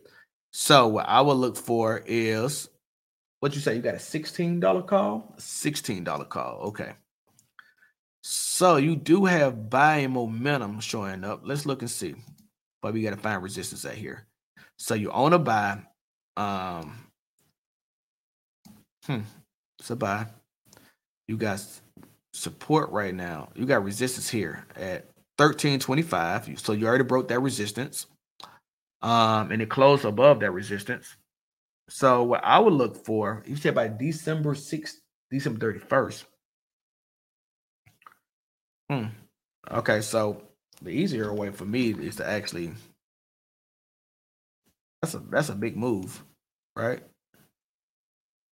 So December 31st, right here. That's gonna be tight. That's gonna be tight. It's gonna need a gap. It's gonna need to have a nice move. Let's go to regular candles. So price action. I'm trying to find. So to me, the way you can kind of gauge that is the biggest price action that you see, right? So let's turn that off. Let's see. The biggest price action that you can see here recently is here. All right, that's 25 March to 10 May. Right? So, and that is about $6. So we're currently at $13. So you basically need to see price action. So that price action over a month, how many days is that? That is 25 March to 7 May. So about 45 days. So 45 days for $6 to me. If you go, look at this. Oh, where did it go? Okay, right here. So, $6 divided by 45. That's 13 cents a day, pretty much, really and truly, on average. For me, that's not good price action to get to $16, right? From where it's at today, right? It's a measured move. It could, I mean, unless it got a catalyst, I don't really know. I don't really see, like, if we go over to, let's go over to the 1 hour candles and just look and see if you see, say you got one, you had a gap here, right? So that move right here was 6%. That 6% was a 75 cent move, okay? You had another one here. That's 1.6%. That was a 21 cent move. Another big candle here, 51 cent move on 4%. So, I mean, you would need some of these moves a lot in December for that to happen. I mean, so it's not out of possibility, but I don't know if it can make it 16 by December 31st. But like I said, it is legging up. It gapped up here, right? That's 46 cent, and then it made this move here. So maybe possibly that it can keep this type of trend going. You may see it. And stochastics is high. So for me, when the stochastics is high like that, that means that you're going to eventually see it come back down. So, and that must mean that the price action going out. But the good thing is on this trajectory, the trajectory give you an opportunity really and truly. Well, I say that, but no, it's kind of like right short of 16 on this trajectory. So it would really need a big candle to start making that move to make me feel comfortable with saying that 16 is a possibility. So, but what I think about AT&T, I don't like. I was just reading an article last night about how AT&T, T-Mobile, Verizon, all them was actually messing up rebates for the iPhone 13. I don't really like communication stocks, right? When it comes to like the cellular companies, I don't know why. Especially the AT&T don't give a dividend no more, right? So them not giving a dividend, it really is not like something I care about. I think a lot of people was in the play for the dividend, and then that dividend went away, right? So I don't know when it's coming back. And for me, I'm out on cellular. I don't think growth is there for them, so I'm out on them. Definitely. Hey, man. Hey, appreciate y'all being here. Hey, definitely hit the like button on this if you find it value. I definitely want to get to see how much I gauge the value that y'all getting out of here. And every time I see the likes that's going up on this video, on these live streams, it lets me know that I'm providing content that y'all like and y'all enjoy. And I want to keep those segments to what y'all enjoy and what y'all like. So definitely hit your boy with the comments in the section so that way we can get these comments through. Definitely hit the like button. And definitely, if you find it value, definitely consider subscribing to the channel if you have not yet considered subscribing just yet.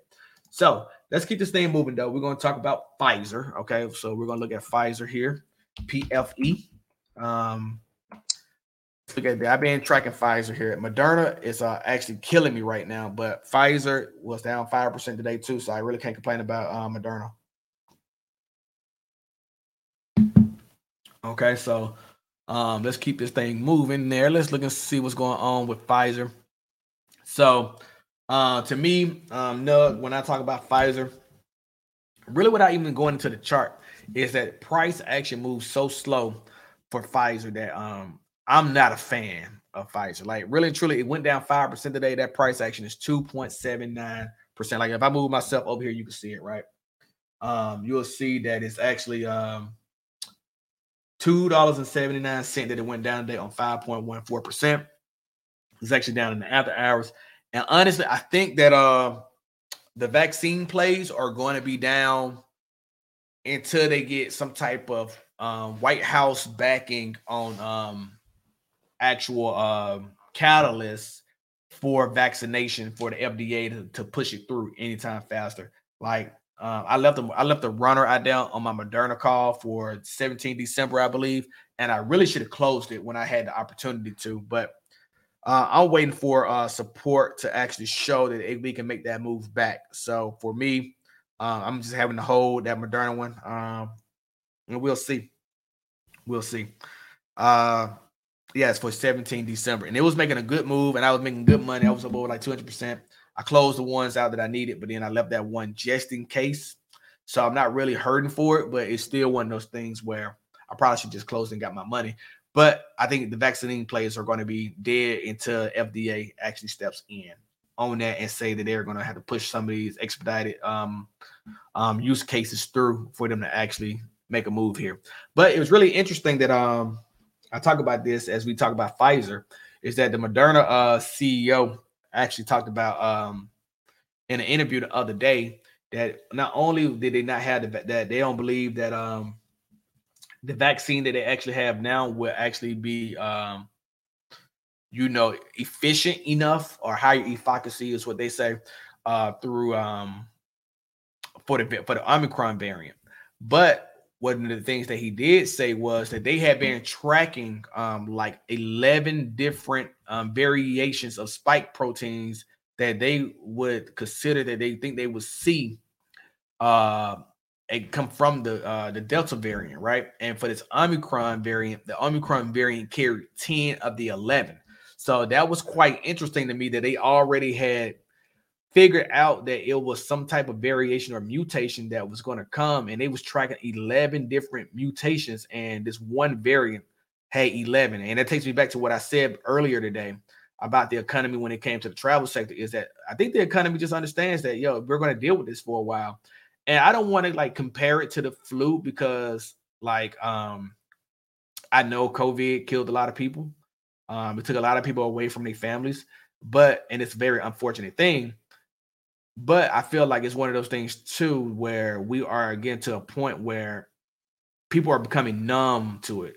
And that could be deadly, or that could be something that proves beneficial, that we believe in the science and we believe in that, herd immunity is eventually going to come, and that the vaccine, the people who are getting vaccinated, they do have some type of coverage from it, because up to this date, and hopefully it stays that way, Omicron has not killed anybody. It has not taken nobody off this planet, and that's something positive that a lot of people can look at. And if you want to travel, what's going on, especially with cruise lines are expecting everyone to be fully vaccinated to get on a cruise line. So even if you go to South Africa, you go somewhere else where it may be Delta variant or Omicron variant there, you're not immune to it, but you have a least likely possibility of actually passing away from actually catching the pandemic virus. Okay, so just my thoughts on Pfizer, on Moderna, all those things. Okay, so Bank of America is breaking my trend line to the downside. Thoughts and how the 10-year treasury affect bank plays and what to consider. I think that bank plays are in play with the 10-year treasury, right? If you look at XLF, want to say that's the financial one. We'll look at that in a second too. I like actually investing in XLF versus any one of the individual banks. If I invested in one of the individual banks, it would be JP Morgan. But let's look and see, though. So you had a trend line. I have a trend. It broke your trend line. So you must have it in a channel to the downside, right? Because I don't have it in a top side channel. And here it is right here. What I'm looking at is basically I made this overall Let's go to the weekly. So I'm probably going to delete the purple line here in a second. But I actually was tracking this gap away from the original trend. So obviously this is the original macro trend that we had here during the back in 22 February 2016. We had that nice overall macro trend that it was following. It had gapped up away from it. Then the pandemic struck. And now the yellow line is where I was tracking. Turn off all this price action.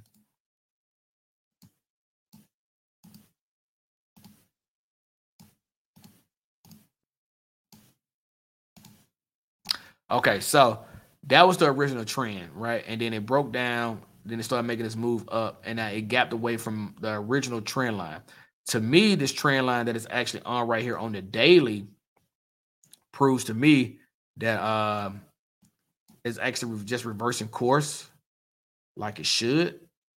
And it more likely is going to bounce here. What I would expect is to watch for it to bounce back here.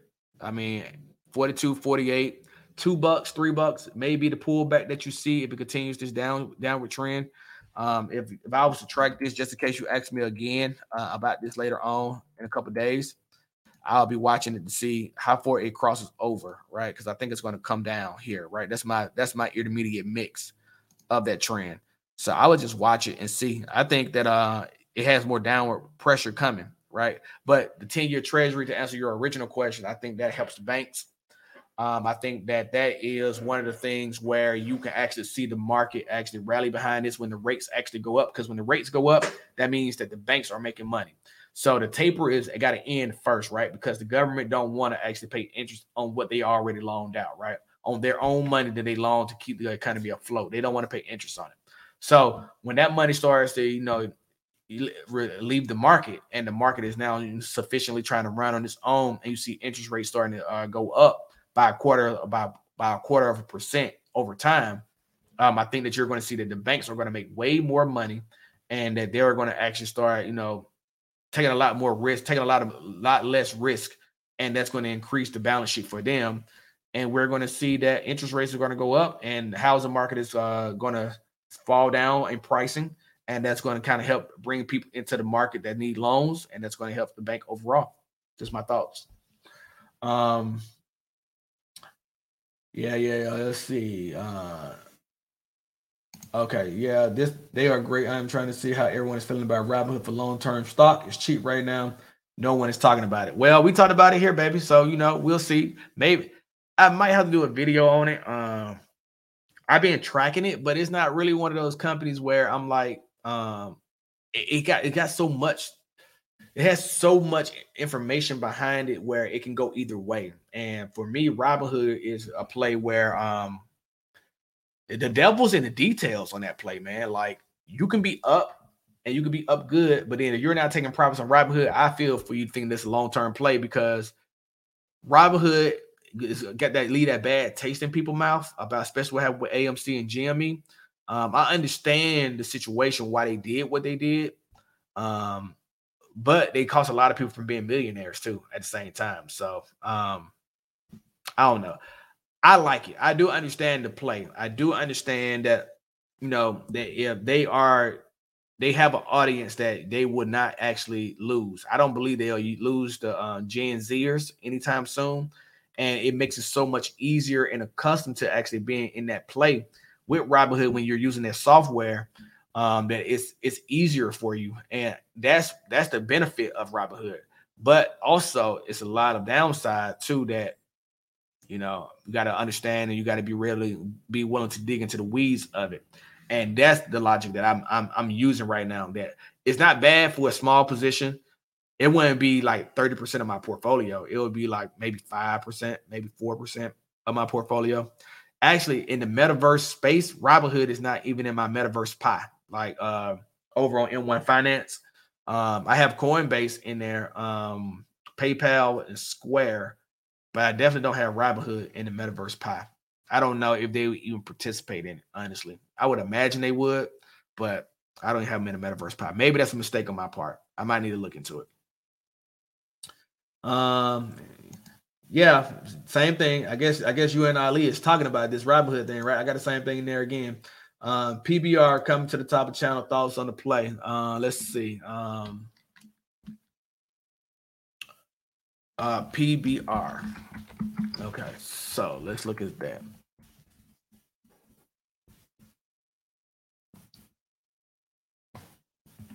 All right, so PBR. So let's look at that. Boom, boom, boom. Okay, so yeah, it is. It's just making a move. It's actually broke resistance here. Is that all-time highs already, huh? Is that all-time? No, it's not at all-time highs. Okay, so let's go out to the weekly. Oh, yeah, it's breaking out the channel. Let's see. So you got to...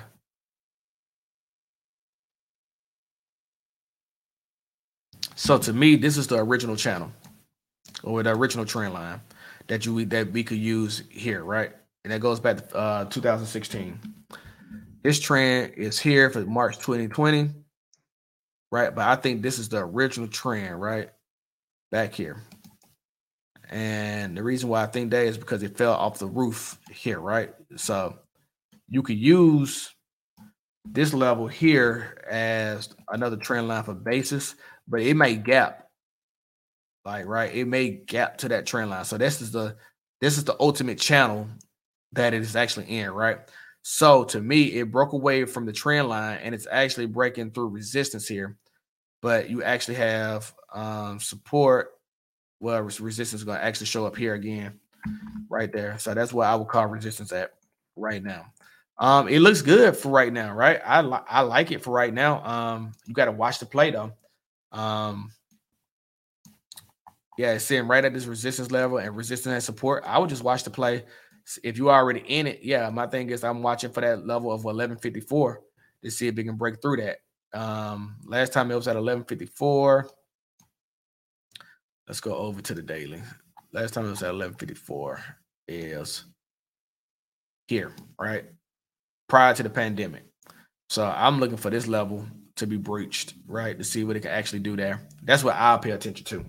And it gets into this area right here, then that's something to actually really pay attention to and then see if it can actually gap up towards the original trend line or if it actually is going to trade sideways. When I say trade sideways, I kind of mean like you'll see it go up, down, up, down, up, down, chop, chop, chop, chop, chop, up, some more down, you know, kind of like that. That's what I mean by that. But yeah, I like it. I like it for what it looks like. I don't know the financials behind it. I don't know anything about the company.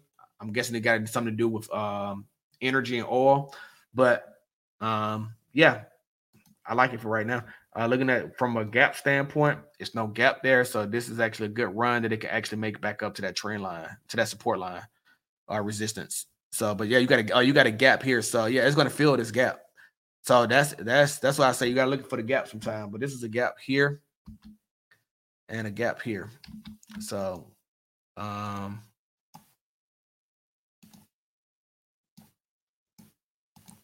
Yep, there you go. So it's just entering that space. So it's going to make a run, but definitely towards that resistance line. All right, so that's it on that one. Thoughts on American Airlines, and do you think it'll continue to go up or reverse and go back down? Do I really need to look at that one? Let's see, American Airlines. Here's the thing with airlines. I'm a fan of the airlines, okay? One of the things that I say about the airlines, and I'll come back to the chart, but one of the things I say about the airlines is that, think about this. I don't think that we're back. I can show you. We can fact check this in a second. I don't think that we are back at prior pandemic levels. And for me, until I can see what the balance sheet looks like prior to when we get back to prior pandemic levels of what's actually travel of on airlines and business sectors and things of that nature, I'm not interested. I mean, it's a low margin business, right? Basically, it's all about who's traveling business wise. And we know that the pandemic has kind of like alleviated a lot of this business travel. People are doing things with using Zoom, Google Meet, Microsoft Teams, things of this nature. For me, and that kind of makes it hard for me to invest in airlines. Now, cruise liners, possibly more so than anything else. Credit cards, like American Express, Chase, that makes those more appealing to me. But investing in airlines, I think it's just a cheap play. And really and truly, what are you getting? What are you gaining from it? That's really my question. So, like, if you are new to the channel, I break things down to a point where I talk about them from a level where you can fact check things, right? And I like to fact check. So let's fact check the numbers for actually airlines, okay? And I like to use the TSA checkpoint numbers for actually, you know, evaluating if the economy is actually back to full travel, and are we actually seeing days where the economy is traveling prior, more than what we saw prior to the pandemic. And my guess is that they're not. But let's check in to see. So you can go over to the TSA website. TSA updates these numbers each and every day, okay? So you'll see that the throughput for 2021 for yesterday was 2,068,000 people, okay? In 2020, obviously during the pandemic around that time, 837,000 people traveled, okay? But in 2019, prior to the pandemic, we had 2.2, almost 2.3 million people. So we're about 300,000 less than where we're at currently right now with when it comes to actually thinking about travel with the airline sector. So, but at the end of the day, who's all getting that? That's my question. Like, is it Delta? Is it American Airlines? Is it United? Is it Southwest? It's so much competition there, and it's so low margin. And then OPEC, the fuel is going up. So when fuel going up, that's cutting into their bottom line as well, too. And I know they're passing that on to the customer, but they still are at a low margin business for me. So American Airlines, I don't really like it, right? I think it's a good play if it was, when it was a recovery play, and it still is a recovery play. But I think that you got to kind of go in with thinking that, you know, are you playing this for the long term? If you're playing for the long term, where can American Airlines go? Original price prior to the pandemic, right, was up here at 30. So you're about $13 away from that. So almost a double, right? Do I like it on a pullback? You could play it for a pullback to 20 on an option play, or you can play it on the swing play as well, too. If you're just looking for a $5 swing on shares or thing of that nature, you could play it there. But it's actually coming back to this trend line again that I have drawn out for it. And really and truly, it's been having a tough time getting back above this $26 level. It's tried it. It broke down below it during the pandemic, and then it's tried it twice already, and it has not yet recovered below that, beyond that $26.64. So if you can see it go beyond $26.64, you can be in good money. That's what I think about it. That's American Airlines. Okay, so we talked about that one. Can I check on Twitter? I was in there, but actually left after the plummet. Why'd you leave after the plummet, Jake? Just curious. I'll leave it up for a second. If you're still here, Jake, why'd you leave before the plummet? Why you leave during the plummet? Let's see here. Yeah, folks, let's get the likes up on this. You know what I mean? I like having y'all here. Let's get these likes up. I welcome in.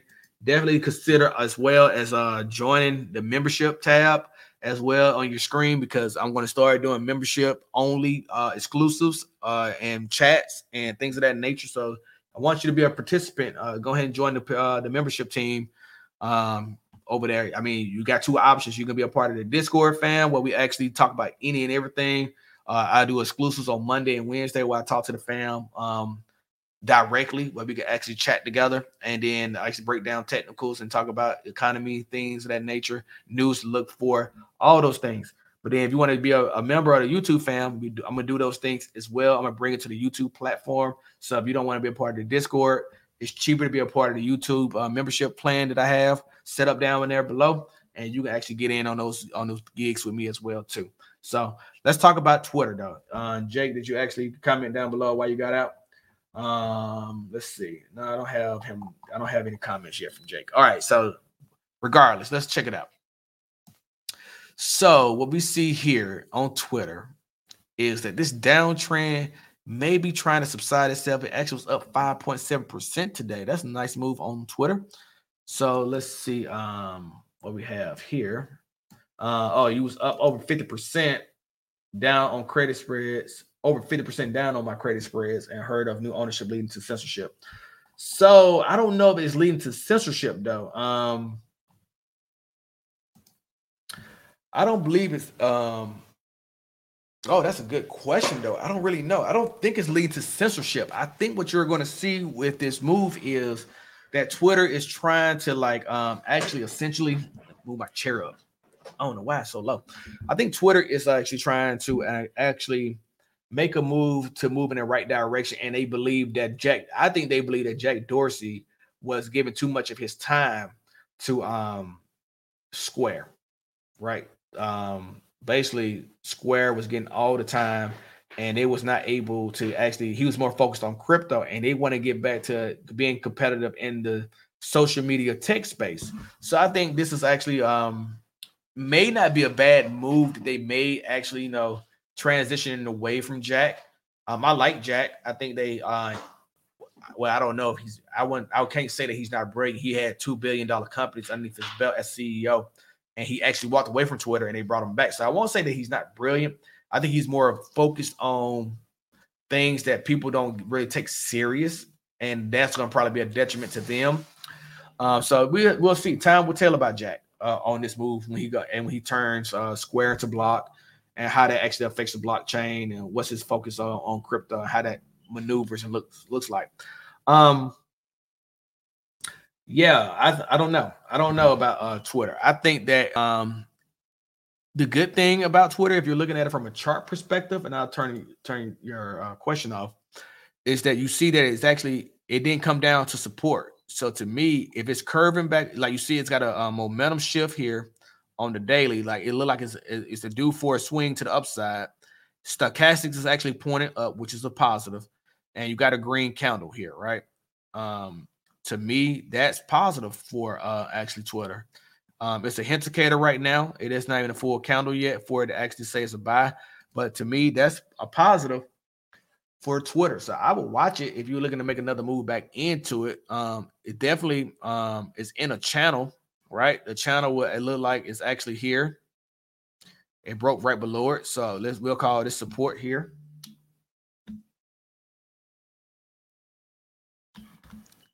Okay, you got support there. And then you actually have support here or resistance here. So I'll watch it there. So my first initial thoughts is I will wait for it to break through this resistance. If it breaks through, I'll run a swing play or an option play for this region here. That would be my initial thought. So that would leave us at like 45.32 and 56.95. So somewhere in there, but give yourself some time on that play though. However you look at it. Yeah, Robinhood. I don't know if it's getting to $100 a share in 2022. That's optimistic. So, but cool. Let's see. Let's keep this thing moving. Hey, appreciate it, Dion. I appreciate that. Thank you. I appreciate that. I like Keenan too. Keenan's a good dude. He be doing his thing over there.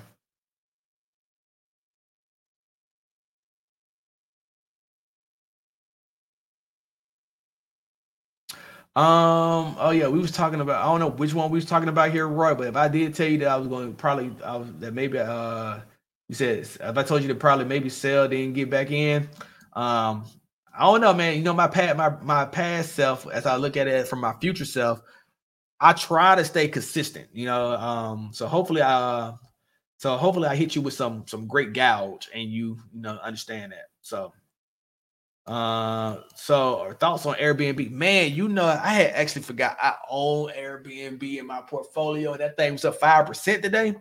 I don't understand, man.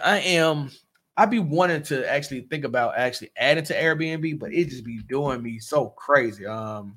Let's look at Airbnb. Airbnb is one of the first stocks I bought when I started my YouTube channel. I'm still in it.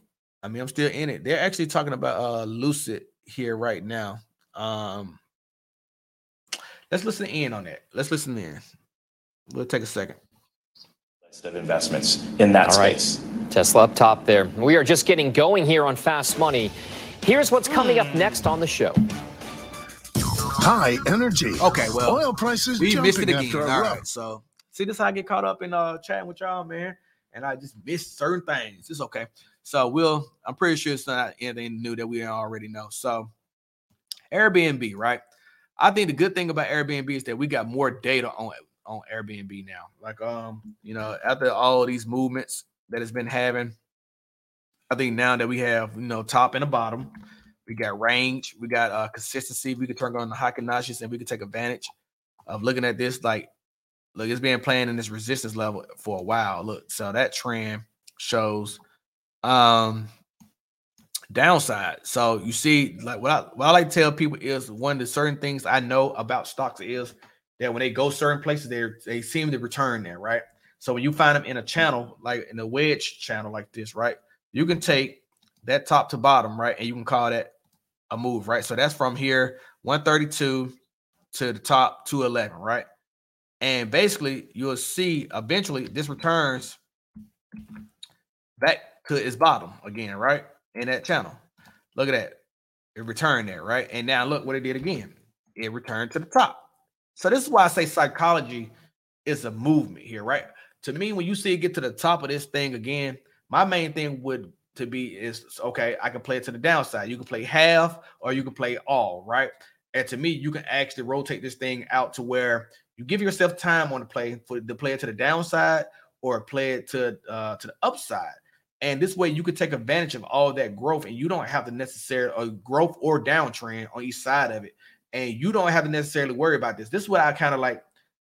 You're going to see 2022. I'm going to shift my focus so much where it's going to be specialized in things that I'm looking for particularly. And these are creatures of habit. Like I keep on saying, humans are creatures of habit. Watch what they do. And this is an investment thing, right? I believe that the next trend is actually going down. If you take this measure move, okay, so like this is what I like to do. I like to take the measure move from a technical standpoint. I take the measure move and I actually go, okay, let me see where I can actually lay this at, right? So if I catch this from the top here, or even from this top, like I can at least run this out to 7 February 2022, or I may run it out to at least 18 February because I think that's the next monthly contract, or go out to March. It may be a little expensive to go out to those levels, but like, okay, like that's 131, right?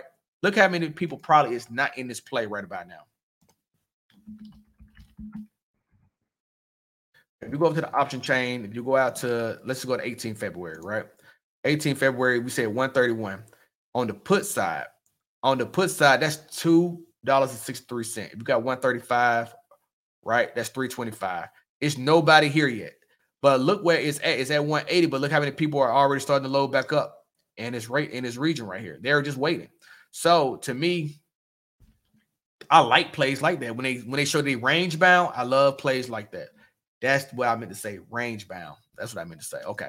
So there we go. That's the play that I think about when it comes to being range bound, type of move like that. So I would dot this up because obviously I'm in this play. So obviously I might need to get ready to load up on a put on this play, but that's my thoughts on it.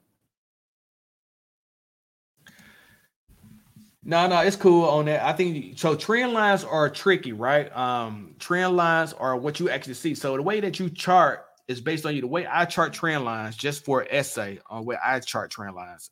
Let's go to a clean sheet that I may not have done yet. Let's go to like I probably did a lot of these. Microsoft, I done now. So yeah, look at this. This is Microsoft.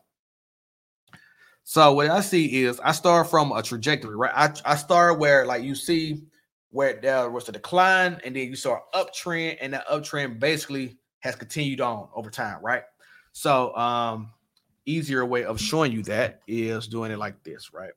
Let's see if it actually let's come over here when I get this up. So let's turn this on. Give me 1 second. I'll show you. I want to get into a clean sheet of paper real quick. Yeah, it should be. That's one, that's two. So here. Oh, not that one. So where did it not turn from? It didn't change. So they be playing me sometimes. Yeah, so it's one. And why did it change? It's really weird. So I'll be having, oh, maybe it's this one. That's why. Because if you don't put it on the right one, it don't change. All right, so let's do this. Okay, so, all right. What you'll see here is that,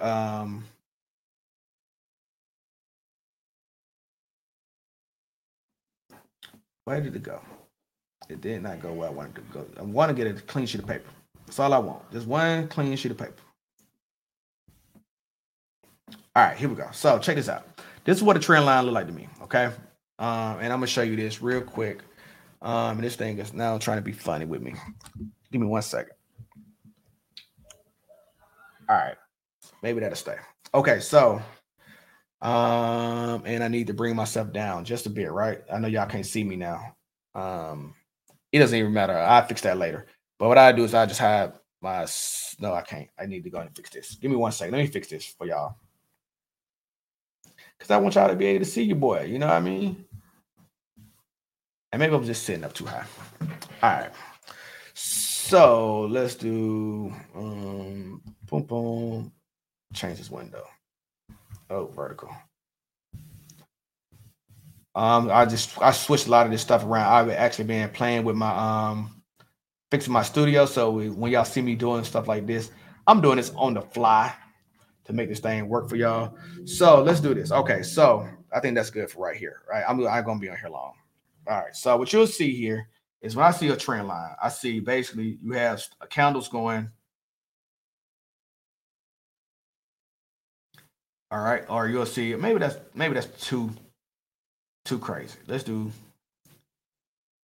so over time, candles go, you know, obviously like this, right?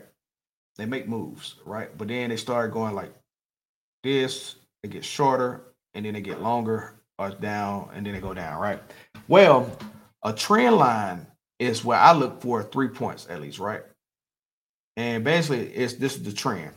You basically want to see that you have points to keep on coming back to that same trend line. So for me, what I look at is that you want to take advantage of that, obviously, as I get my screens together here. And we're over here now. Okay, so there we go. All right. So what you'll see here is that you have basically this trend. It basically touches this wick. And then you see that it eventually comes back here again. That's 2 points. And basically touch it again, 3 points, then touch it again, 4 points. And it has been off to the races ever since, right? But eventually, logic says that it's got to come back down to this trend line eventually. It just hasn't come back yet. So I don't think that your trend lines are wrong. Just know that 2 points, right? A line has 2 points. A line has 2 points, right? You're basically a straight line, point here, a point here. People who draw trend lines, they just like to see there's a third point, right? They like to have all those points there. Just all. I mean, really and truly, that's really what it comes down to. So, yeah, I think that's what it is, right? So, hope that helped.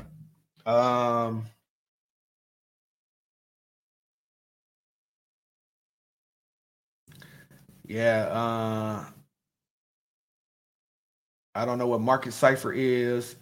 Any good puts for tomorrow?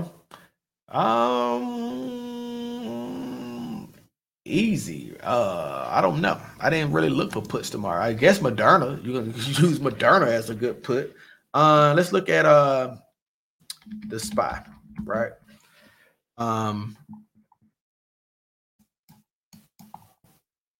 On the weekly. SPY is down still. Obviously, we're waiting to find out what it's going to do.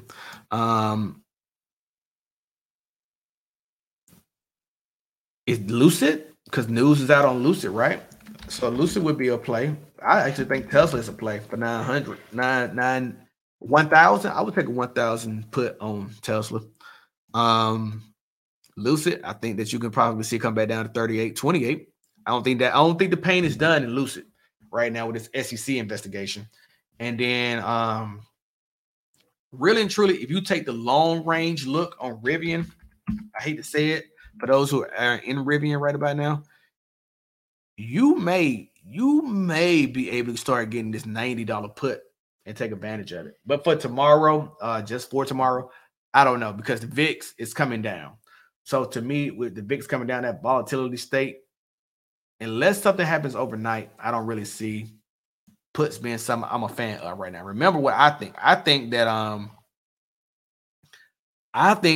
the SPY can flip on anybody really quick. But so you got Boeing travel stock surge, but nope, that's not somebody we want. Trunks back under invested. See, that's one. DWAC. That's one I'll be looking at. Right. That's all you gotta do is look for some bad news somewhere, man. Look, and then Digital World is down 2% right now. It's up 8% in after hours right now. But there's news about an SEC investigation. All I'm saying is markets ain't gonna like that. Markets ain't gonna like that. I don't know. That one's a little riskier though. I would be careful with DWAC. You can get burned on that one. Fubo, two hammer candles can be the bounce. Thoughts, man. Y'all coming with that fire tonight. Oh man, we got questions galore tonight. I appreciate y'all, man. Let's keep this thing going though. I don't know how y'all got this energy today. I appreciate y'all though. Let's see, Fubo. I'm gonna try to get through all of these. Two hammer candles. What chart did you see two hammer candles on? Let's see. I guess you call those the hammers, right? I don't call those hammers. I call. Let's see. Okay, yeah, here could be a reversal. I mean, these dots here signal that same reversal. The swing is up. Stochastics is out. Could be a reversal on the way. I have not yet charted Fubo for some odd reason. But let's look at it on the weekly. Let's see what we got. Oh yeah, see this breakout is here, right? Breakout there. Could we call that a breakout? Uptrend. Then it never came back down to that level, so I guess that is a breakout. Okay, so this is the trend line I would use for Fubo. Okay, I'll fix it in a second, folks. Boom. All right, so this is the trend line I would use for the macro level, right? A macro approach. Okay, and then what I would do, I would actually, map that in with a resistance line here. Okay, and then basically what I would do is come over to the daily, and I would look here, and I would actually turn on my support and resistance zones for demand and supply zones. And I can use this as support and resistance for what people are actually buying. Okay, and I actually like this one here. Okay, so reversal. If we go back over to that 1 hour, we check this out again. It's at the bottom of the channel. I mean, what I would really care about is to see if it's going to retest the support line first. If it retests the support line down here, then I would come in. If it starts back to the top, I would start buying them in supply zones, right? Supply zones is basically the next one I would take is a call at $19, and then I'll wait, and then I'll stair step out to a $20 call, and I'll stair step out to a $21 call. And then I buy the top $23 call. I stair step it each way, all the way through. Answer that already. I can understand that. No problem. No problem.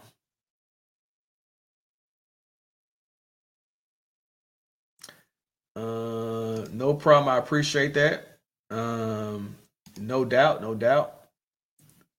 Charge point hit 22 Tuesday or Wednesday. Charge point 22. Where we at? We at 2104. I don't know. You're gonna try to lock me in the box. You're gonna come back on here and tell your boy that it was me that I gave you the wrong news. Tell your rain. Let's listen in on this. I'll come back to charge point. The plan pays for itself in less than 2 years at the moment. It's the warm-up. Not even the first inning. Sharif Suki, real pleasure to see you here at the World Petroleum Congress. Thank you. Thank you, Brian. So, hey, Dom Chu, so there you go. He's saying it's not even the first inning and throwing around some big numbers as the world can pretty much gobble up all the American gas that they can get and probably could use a little more, to be honest. there still is an immense appetite for those particular products. Brian Sullivan, thank you so much. And, of course, to Sharif Suki as well. Let's trade it. Guy Adami, I'll go to you first. We've talked a lot about oil and gas companies and capital discipline, right? Not spending, preserving dividends, wanting to do. So we'll move on from that. Okay. All right. Let's see. So, Hot Boy Mail, your question was ChargePoint. So ChargePoint, okay, $22. Do I think it can happen by Tuesday or Wednesday? Why so short? What, man, I like these. I don't know about that. Like, see, this was the zone that I like playing it in, right? So now you're talking about this zone here where. Here, and now you're down to here, and you're basically at the top of this right now. I don't know about that. You might have to watch. I mean, the support, don't get me wrong, support is there right now, right? Let's go over to the 30, because now you're playing this like in a micro look, right? So in that micro look, you're in this downtrend. It hasn't broken trend yet. It's trading sideways off trend. So you probably asking, how do I see that right there, right? It's basically here. So it came up, it tried to make a top, to go back up and make another move down, but it didn't. So that trend stayed here, and it just broke and went sideways. So it's trading sideways right now. I don't know if it's going to $22 by Tuesday or Wednesday. It could. I mean, but it's bouncing off that support level. And to me, that is this is a demand zone. So they're keeping it. They are keeping it here at this price, but they don't want to see it go above this price. So it could just trade sideways for a couple of days more, right? So I don't know about that. You would have to come back tomorrow and ask me tomorrow. I don't think it's going to happen tomorrow, though. It could. How much it go up today? 30 cents, and after hours went down 83 cents. So 3.85% is a lot for the price value that ChargePoint is at, though. So I would pay attention to it. It reversed, like it's trying to reverse, and it did technically. It did reverse back up, but then it's getting sideways trading right now, and that's the stochastic is coming back down. So it may find a little pain somewhere, right? So and on the daily, stochastic is in the basement. So I would have to watch it. I don't know. I don't really see that actually being a right away thing. It may have more room to go down lower. Because you see, this is the next box here. I think Wall Street is watching this box. They want to see it in this box. It danced in this box. It's been dancing in this box. And now it's in this box. They may want to see it dance down here to build out a bigger, stronger position. So I will watch that. I will watch it. We talked about that one. Hey, I appreciate it. Definitely use that join button. Definitely, I appreciate that. Any and every one of y'all, use that join button, baby. Come on over and join the team. Cool. Okay, that was for KO. Got you. I appreciate the acknowledgement of good guidance. How do I get those supply zones on? How do I get those supply zones on my trading view? You just hit one button, then you get Christmas lights. Oh, cool, man. Yeah, I can teach you that real quick. So what you do is, and now this is why I feel like y'all should hit that like button if y'all finding value, because I'm out here giving straight gouge, baby. So let's do that real quick. So what you'll see here is you'll come back over to TradingView, and you have this thing up here called indicators, right? Let's just get that off the screen. You see here this FX button, that's indicators and strategies.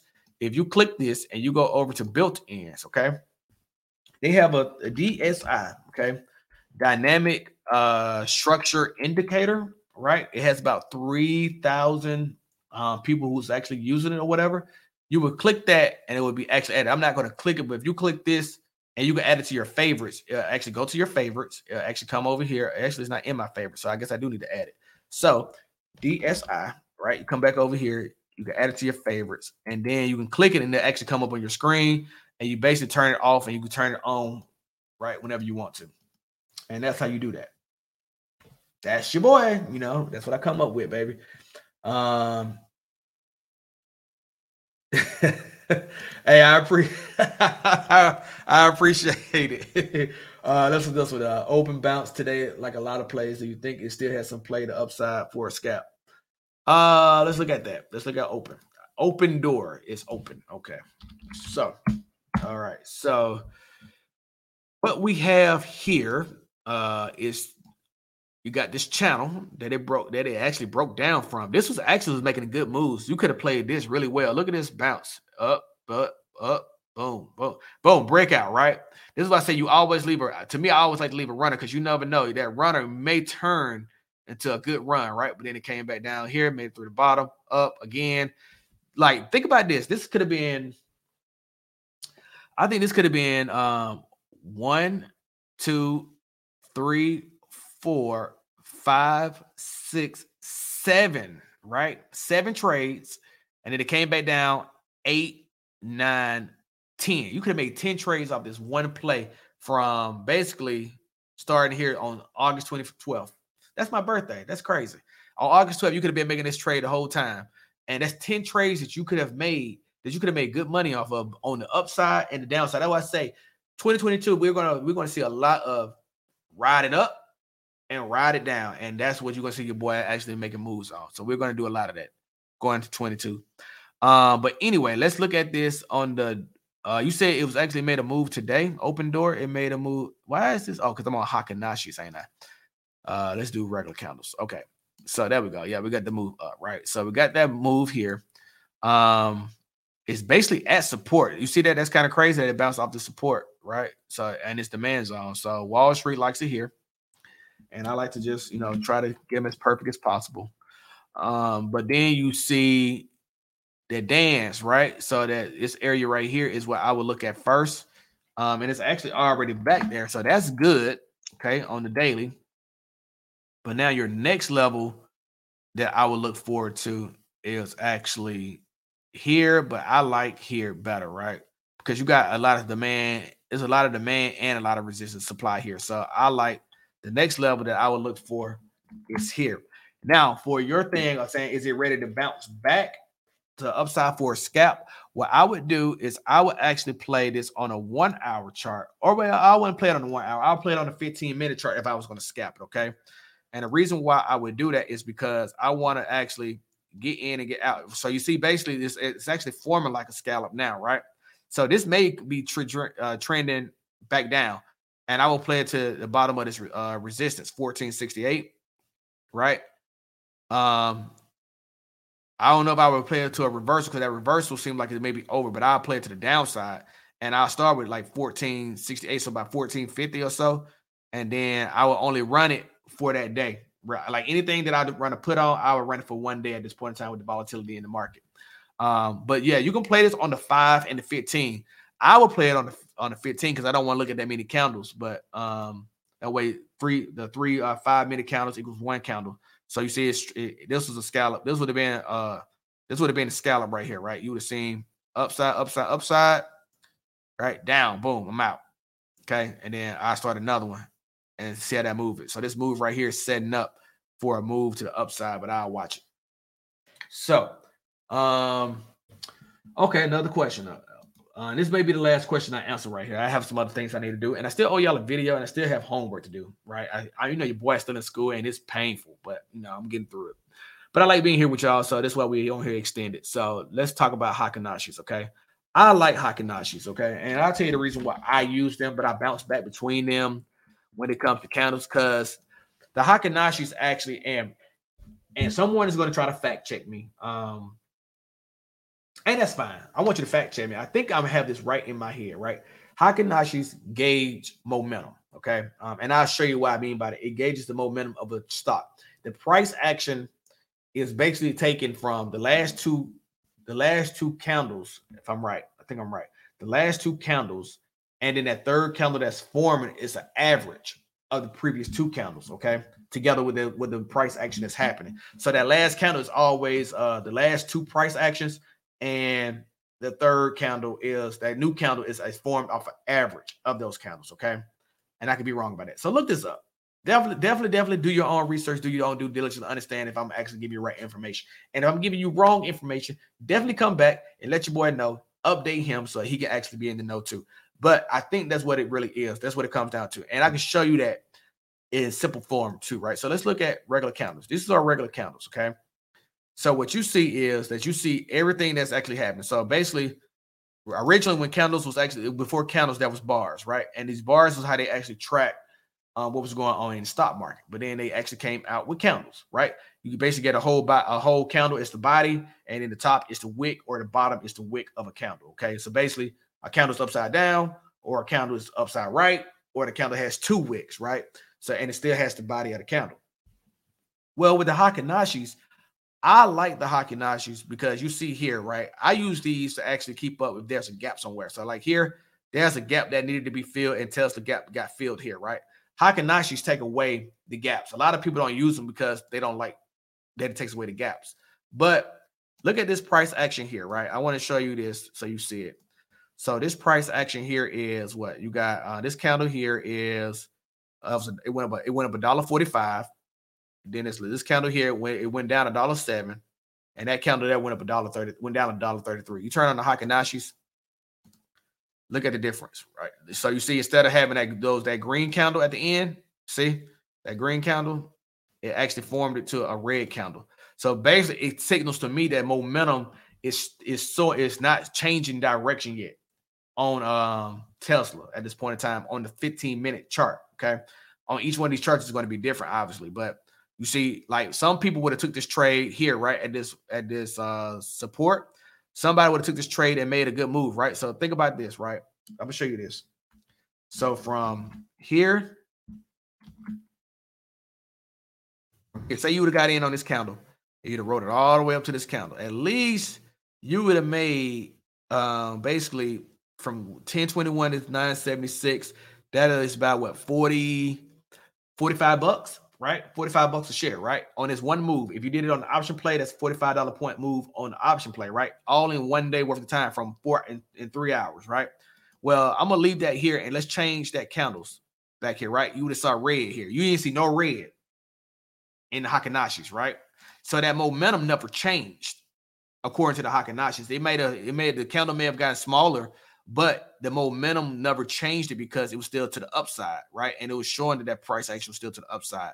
It still get to the same point, and then it makes this drop off, and you would have saw that drop off still, and then that red candle would have came in, and you would have been like, okay, well, it's time to start selling. So to me, that's why I use them, because it gauges more momentum better than the regular candles to me. And sometimes it's a cleaner look. Like if you're not looking for a gap, and well, that's why I dash out the gaps on my charts. You'll see Apple, right? Does it have a gap? No, not Apple. One of these stocks has a gap that I was actually watching. Hood, maybe don't. Okay, so anyway, let's go back to Tesla just so we keep it clean. Like if I'm actually on this chart, okay, well, taking off the Hakanashis, I go to the candles. If I was actually gauge a chart that had a gap in it, I just dash it. So that way I know. So when I go back over to the Hakanashis, I know that gap was there. So when I started to see it approach that gap, I can actually, take the Hakanashis off and then basically watch that gap. And then once it fills that gap, move through the gap and then actually close it back up. Okay. So that's how I do it. That's how I roll with the Hakanashis, and that's why I use them. But I hope that answers your question.